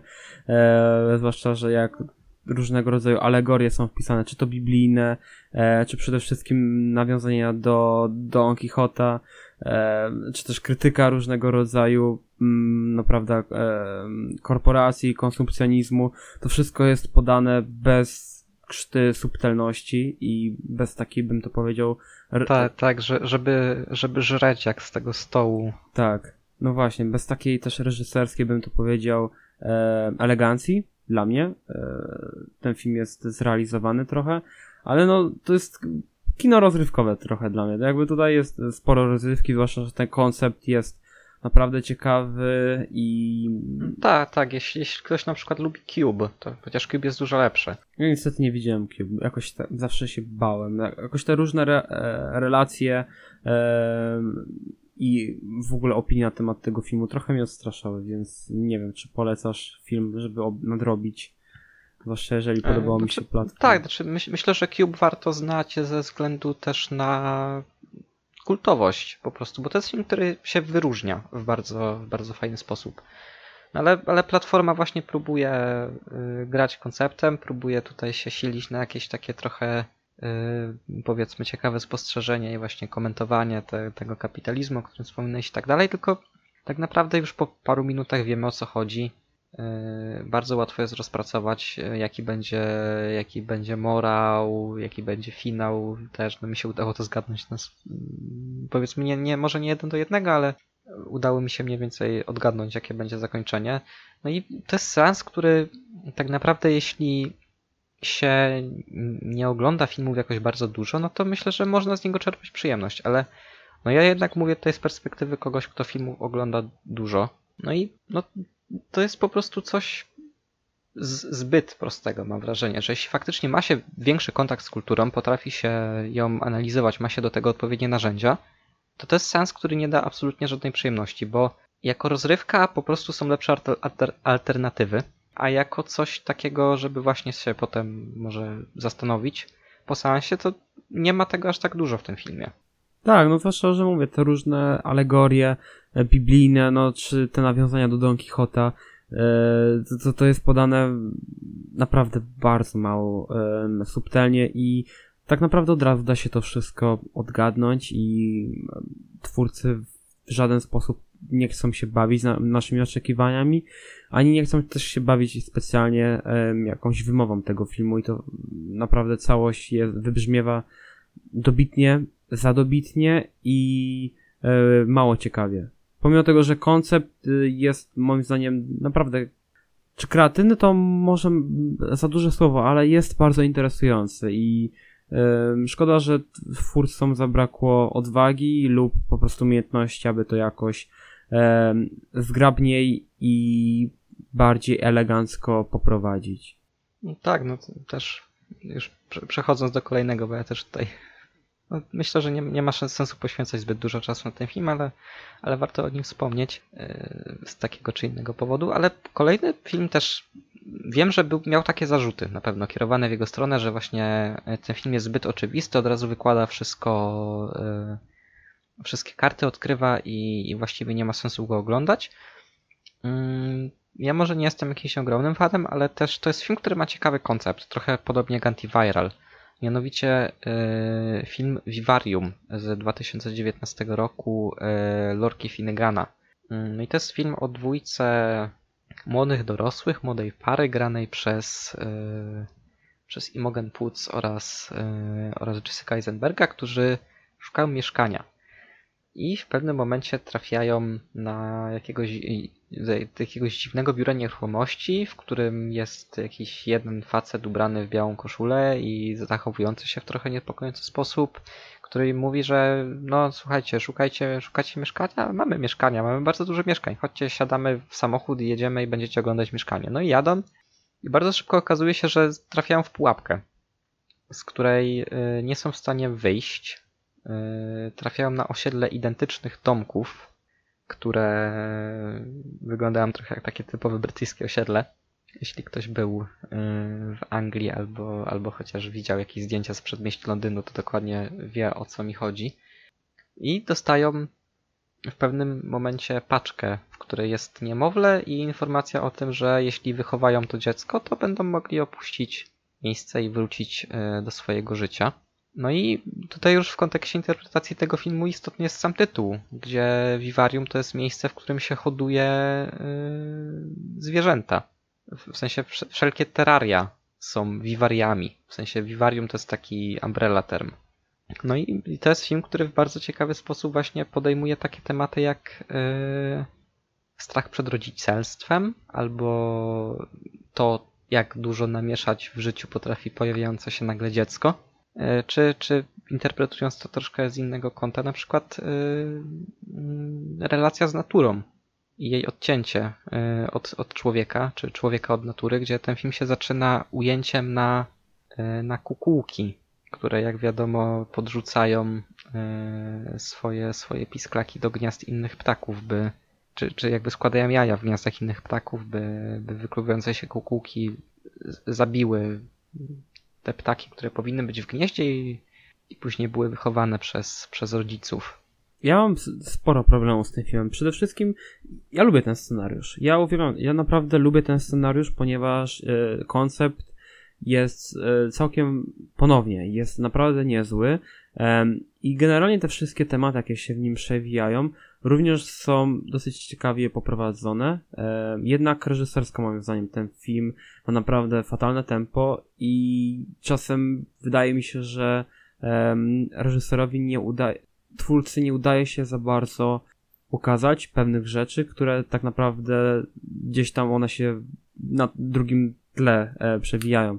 I y, przede wszystkim wydaje mi się, że tutaj fajną rolę odgrywa stylistyka tego filmu, która jest taka bardzo em, Sztuczna. tak, sztuczna, jest męcząca, ale ona miała być męcząca. Jakby to właśnie podbija to ten stan, w jakim się znajdują e, nasi bohaterowie. E, jednak też e, ten aspekt rodzicielstwa jest tutaj całkiem nieźle poprowadzony. Tego, że czasem ludzie wchodzą w różnego rodzaju relacje, małżeństwa bez tak naprawdę poznania samych siebie i dopiero w trakcie małżeństwa, w trakcie gdy się pojawia dziecko, dochodzą do wniosku, że ich w sumie mm, wspólna relacja, życie, no rozmija się w różnych tutaj celach czy motywacjach. I tutaj to jest dobrze pokazane, jak chociaż jak postać Eisenberga i no, postać e, jego żony e, w pewnym momencie mają zupełnie inne cele, czy też podejście do, do ich syna, który się pojawił, e, więc to jest całkiem, mówię, ciekawy aspekt. Ale także no ta sztuczność tej, tej całej stylistyki tego miasteczka od razu tak mi się kojarzyła z taką formą tradycyjnej rodziny i jakby ten film próbował mm, trochę odciąć się od tego, jakby odciąć w ogóle widzów od takiej perspektywy typowej e, rodziny z. Jakby wiesz o co mi chodzi, tak? Jakby rodziny, która bazuje na ta podobnych schematach, gdzie mamy ty, tysiące tych samych domków i gdzie ludzie są wychowywani w takich samych tradycyjnych wartościach. I wydaje mi się, że e, ten film e, podejmuje ten temat ucieczki od tego lub nieudolnej uciecz- ucieczki od tego, co też sam finał troszeczkę em, podbija. Mm, Tak, tak, ro- ro- rozumiem jakby o co ci chodzi. E, No, ja o tym filmie chyba myślę sporo cieplej niż zaraz po seansie, gdzie on mnie jednak Też. troszkę zmęczył. Tak, Właśnie mam wrażenie, też. że, że reżysersko może, może troszkę brakło e, warsztatu, ale właśnie ten film gra przede wszystkim cię silnym konceptem. Mm, Po, po raz kolejny. E, Tutaj je- jest ten element, że generalnie chyba, jeśli chce się zrobić dobre science fiction, trzeba mieć przede wszystkim dobry pomysł, bo on jest w stanie naprawdę dużo e, uratować.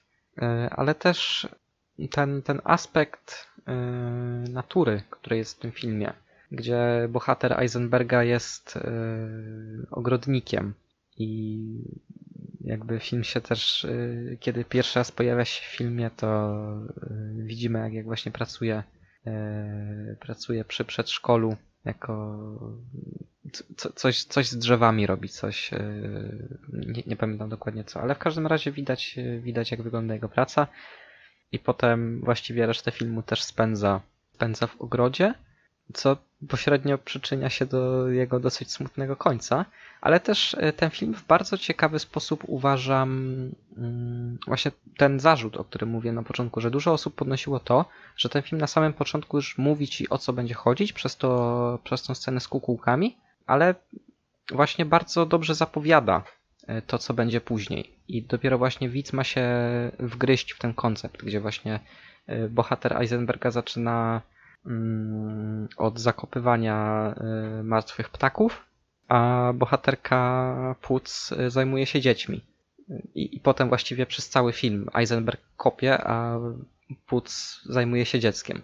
Tak, także, także uważam, że jeśli ktoś ma ochotę, to też warto sprawdzić, yy, bo myślę, że można miło się zasko- zaskoczyć, tylko też yy, w większości przypadków nie warto się, jeśli chodzi o te filmy, o których tutaj rozmawiamy, yy, nie, nie warto się nastawiać na jakieś bardzo szybkie kino, które będzie po prostu świecić nam laserem po oczach. Oczywiście nie, nie, nie wszystko, bo na przykład Ciche Miejsce czy Kolor z Przestworzy to jest, to jest kino typowo rozrywkowe. Niewidzialny człowiek też, do którego zaraz przejdziemy w sumie, nie? Tak, tak, tak. No w sumie Pozesor tak samo. Mhm. Yy, Myślę, że, że nawet możemy, ale no w każdym razie Vivarium też uważam, że warto się zapoznać, bo to jest po prostu interesujące kino. Też ma bardzo ciekawy klimat, bym po- powiedział. Ja też nie jestem wielkim fanem tego filmu, ale klimat tego filmu jest niezwykle intrygujący, zwłaszcza później jak się pojawia to dziecko i to jest bardzo niepokojące kino, które rzeczywiście nie, może nie tyle przeraża, co, rzeczywiście na nas e, potrafi zszokować paroma em, elementami. Sam finał był dla mnie e, w sumie takim highlightem całego, e, całego Tak, filmu. te, ten, ten, film, ten film się kończy w bardzo zaskakujący sposób, Mhm. mam wrażenie. Mm. I też trochę to, że ten film wygląda tak sztucznie i momentami ewidentnie widać, że po prostu bohaterowie biegają na green screenach, trochę też się właśnie dokłada do tego mm, klimatu tej właśnie y, sztuczności świata, który jest zaprojektowany całkowicie i, Czuć Ta, taką i duszność. nie jest po prostu czymś naturalnym. Mhm. Tak, tak, tak. Czuć taką duszność i nawet widać e, te wszystkie chmury, które są, mają taki klimat e, chmur, jak się rysowało je w przedszkolu na kartce papieru. Dokładnie. Tak, tak, miałem- tak. Wszystkie są, wszystkie są identyczne i absolutnie nic y, w tym świecie nie jest, nie jest realne i właśnie naturalne. Mhm. Ja lubię tą rozmowę matki z synem, chyba matki z synem, gdzie ona mówiła jemu, że chmury normalnie mają różne kształty i nie są identyczne, a także też jak ona mówi, że chyba z mężem rozmawiała wtedy, że zapomniała jak to jest, y, że doceniła dopiero wiatr, prawda? Więc tutaj rzeczywiście ten aspekt natury jest obecny w filmie. Tak, no ale kolejny, już y, przedostatni film Pozesor, y, zeszłoroczny y, Brandona Cronenberga. To, to już jest typowy taki techno-horror, to jest film, w którym natury nie ma za dużo, a, a nawet wcale. Y, I tutaj też jest w pewnym sensie temat y, tej utraty tożsamości, który troszkę podejmowało Upgrade. Y, To jest film o, o głównej bohaterce. Tak, film o głównej bohaterce.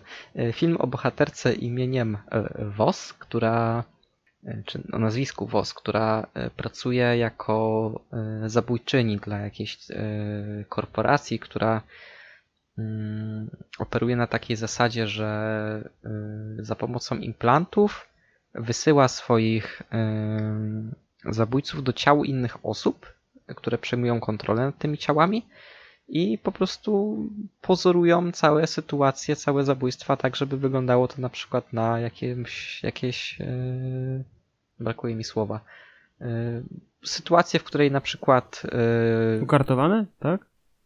nie, nie, nie ukartowane, ale na przykład y, mają zabić jakąś kobietę, więc cała sytuacja jest pozorowana tak, że nie zrobił to profesjonalny zabójca strzałem ze snajperki z drugiego końca ulicy, tylko na przykład y, partner tej kobiety po prostu w szale ją zastrzelił, a potem popełnił samobójstwo.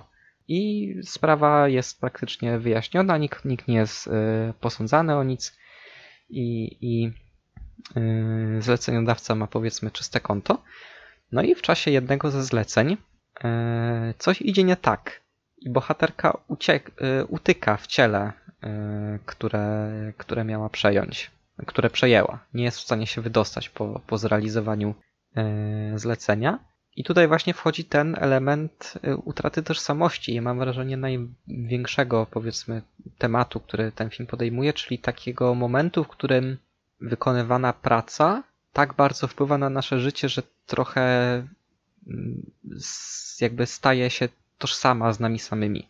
W sensie, że zaciera po prostu nas, naszą, nasze, nasze ja. Tylko stajemy się po prostu tą osobą, która y, jest definiowana tylko i wyłącznie przez to, jaki, jaki zawód wykonuje.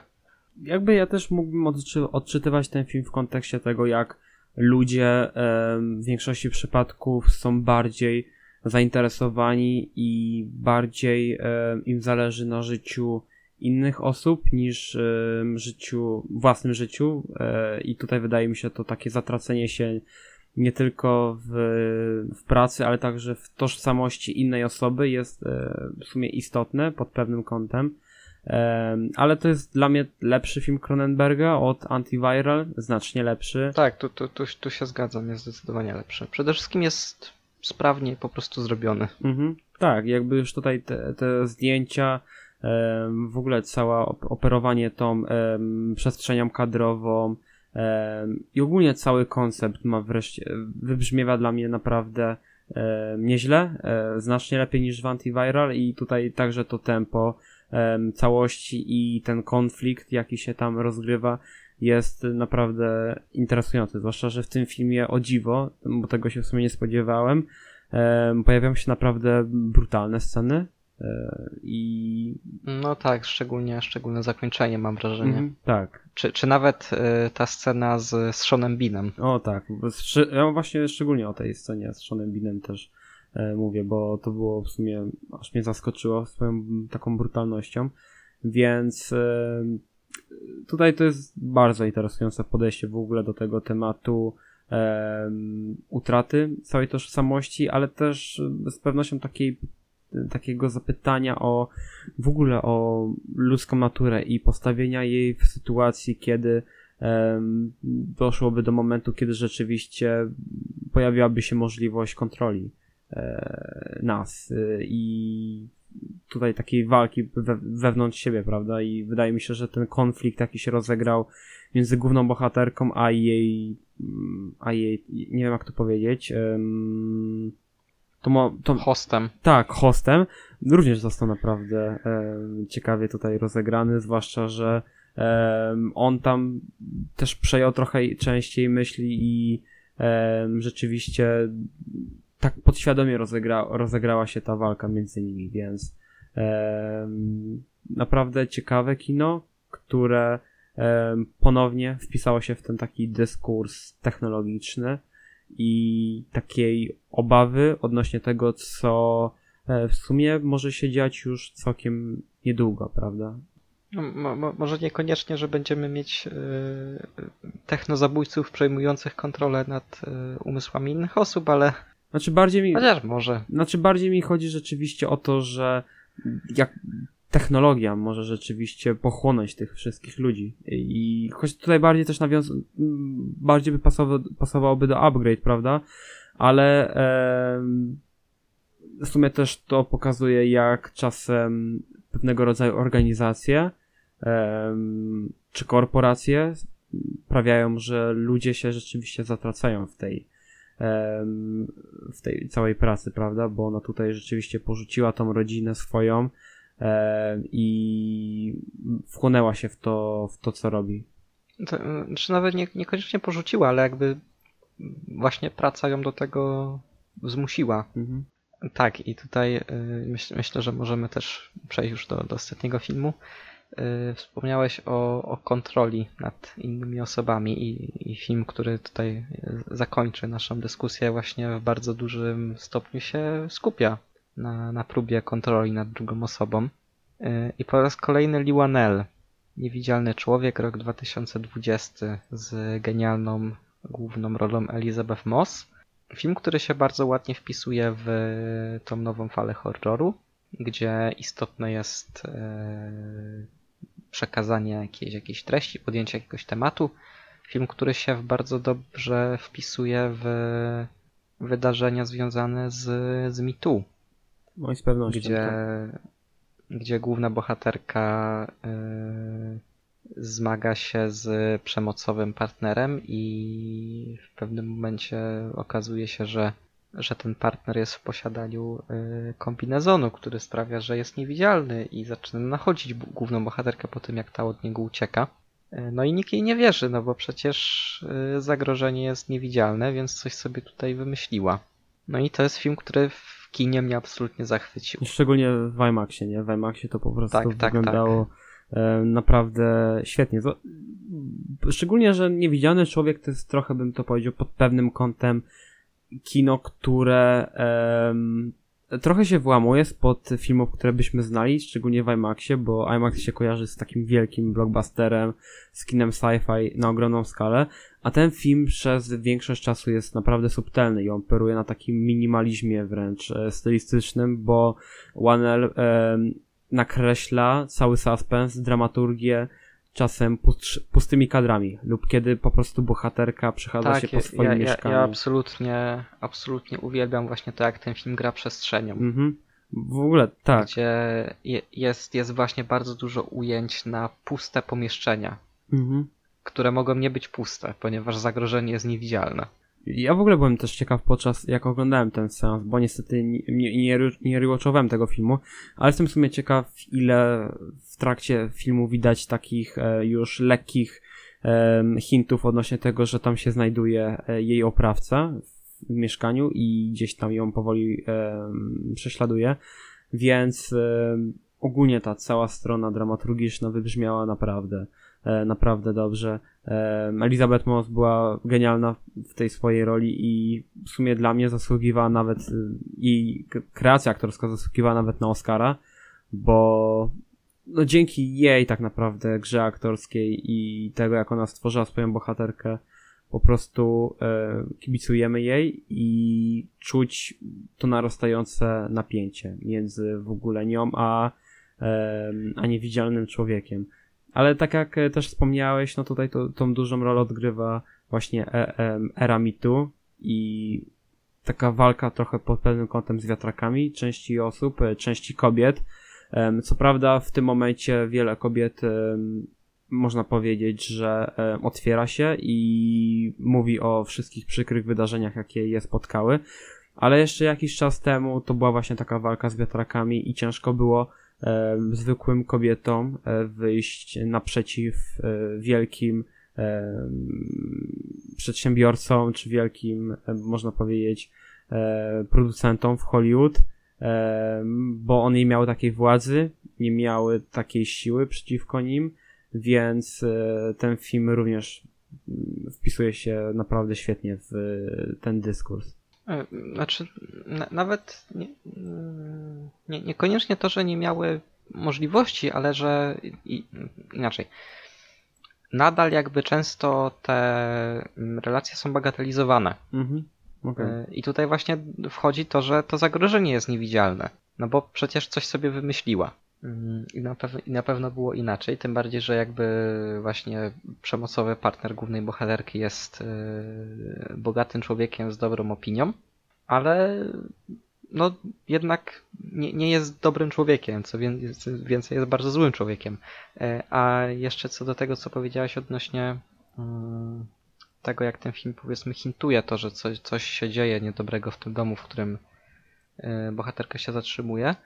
E, No ja ten film widziałem dwa razy i to było dwa razy w kinie, więc no, ponad rok temu, także nie, nie pamiętam może tego zbyt dokładnie, ale przy drugim sensie właśnie starałem się zwracać uwagę na, na otoczenie bardziej niż na to, co się dzieje. I wydaje mi się, że jest tego całkiem sporo. Faktycznie takich y, ujęć, gdzie jest powiedzmy pusta kuchnia i nagle coś w rogu kadru się lekko przesuwa. y, Tak jakoś na, na krawędzi. Więc, więc wydaje mi się, że tego jest naprawdę sporo. Ale nawet gdyby, gdyby tych poruszających się delikatnie przedmiotów nie było, to e, myślę, że efekt byłby podobny. No pewnie tak, E, żeby tak. właśnie wy, wy- wywoływać w widzu po prostu takie poczucie paranoi, że będziemy się przypatrywać każdemu fragmentowi ekranu, e, skacząc po prostu wzrokiem z jednego punktu do drugiego, bo a może coś się poruszy. Więc to, to też y, trochę stawia widza w, w podobnej sytuacji może do, do bohaterki, która też po prostu musi się y, tutaj wysilać, żeby, żeby może coś zauważyć. Ale właśnie przez to, jak ten film dawkuje, mm, dawkuje napięcie i jak genialne ma jumpscary. Mimo, Oj, tak. że mm, chociażby ten jumpscare y, na strychu. Oj, no, To najlepszy. Jest, to, jest, to, to jest mój absolutny ulubiony typ, typ jumpscare'a, bo jako widz doskonale wiesz, że to się stanie, Mhm. a, a nadal podskakujesz w fotelu.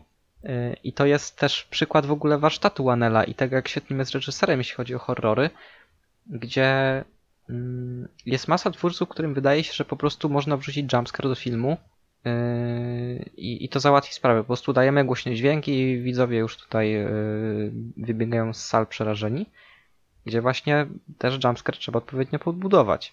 I jumpscary w Niewidzialnym Człowieku są podbudowane wybitnie. właśnie na, na, na górze tutaj e, z tym, z tym na strychu, który jest absolutnie rewelacyjny, zrealizowany i w ogóle cała scena jest, jest genialna. Mm, Ale jeszcze bym chciał wrócić na chwilkę do tego aspektu technologicznego.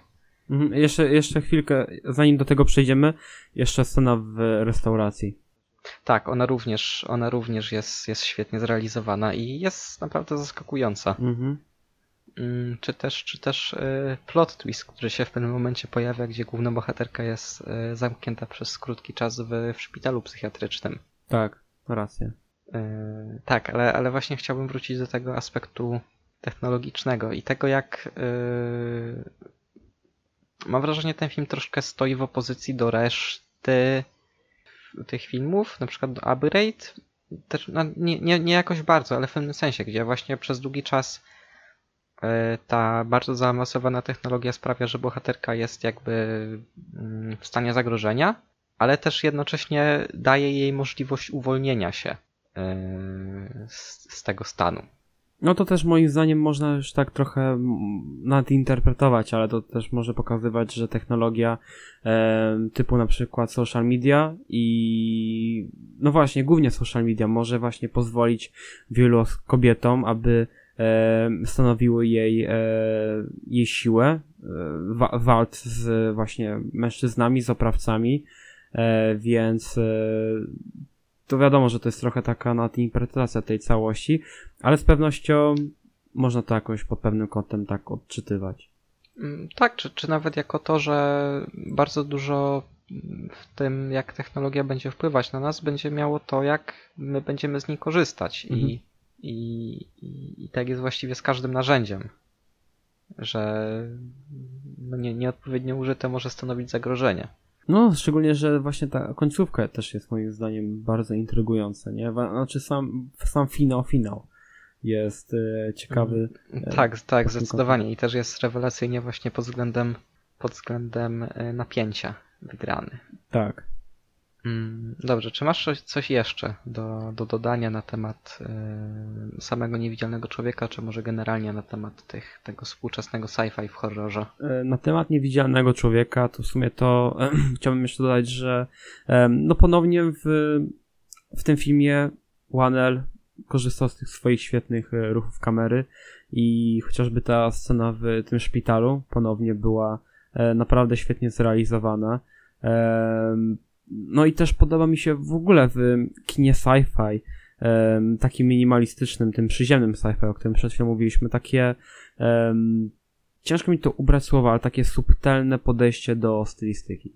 Coś, co było obecne w Ex Machinie, coś, co było właśnie w Upgrade, em, czy w Niewidzialnym Człowieku. Takie em, operowanie takim minimalizmem stylistycznym i nie e, epatowanie, wiesz, rozmuchanymi efektami specjalnymi i pokazanie tego konceptu science fiction w troszeczkę inny sposób, e, bardziej przyziemny, minimalistyczny, gdzie ten science fiction jest obecny w kontekście psychologii, czasem nawet głównych bohaterów i tego, co się dzieje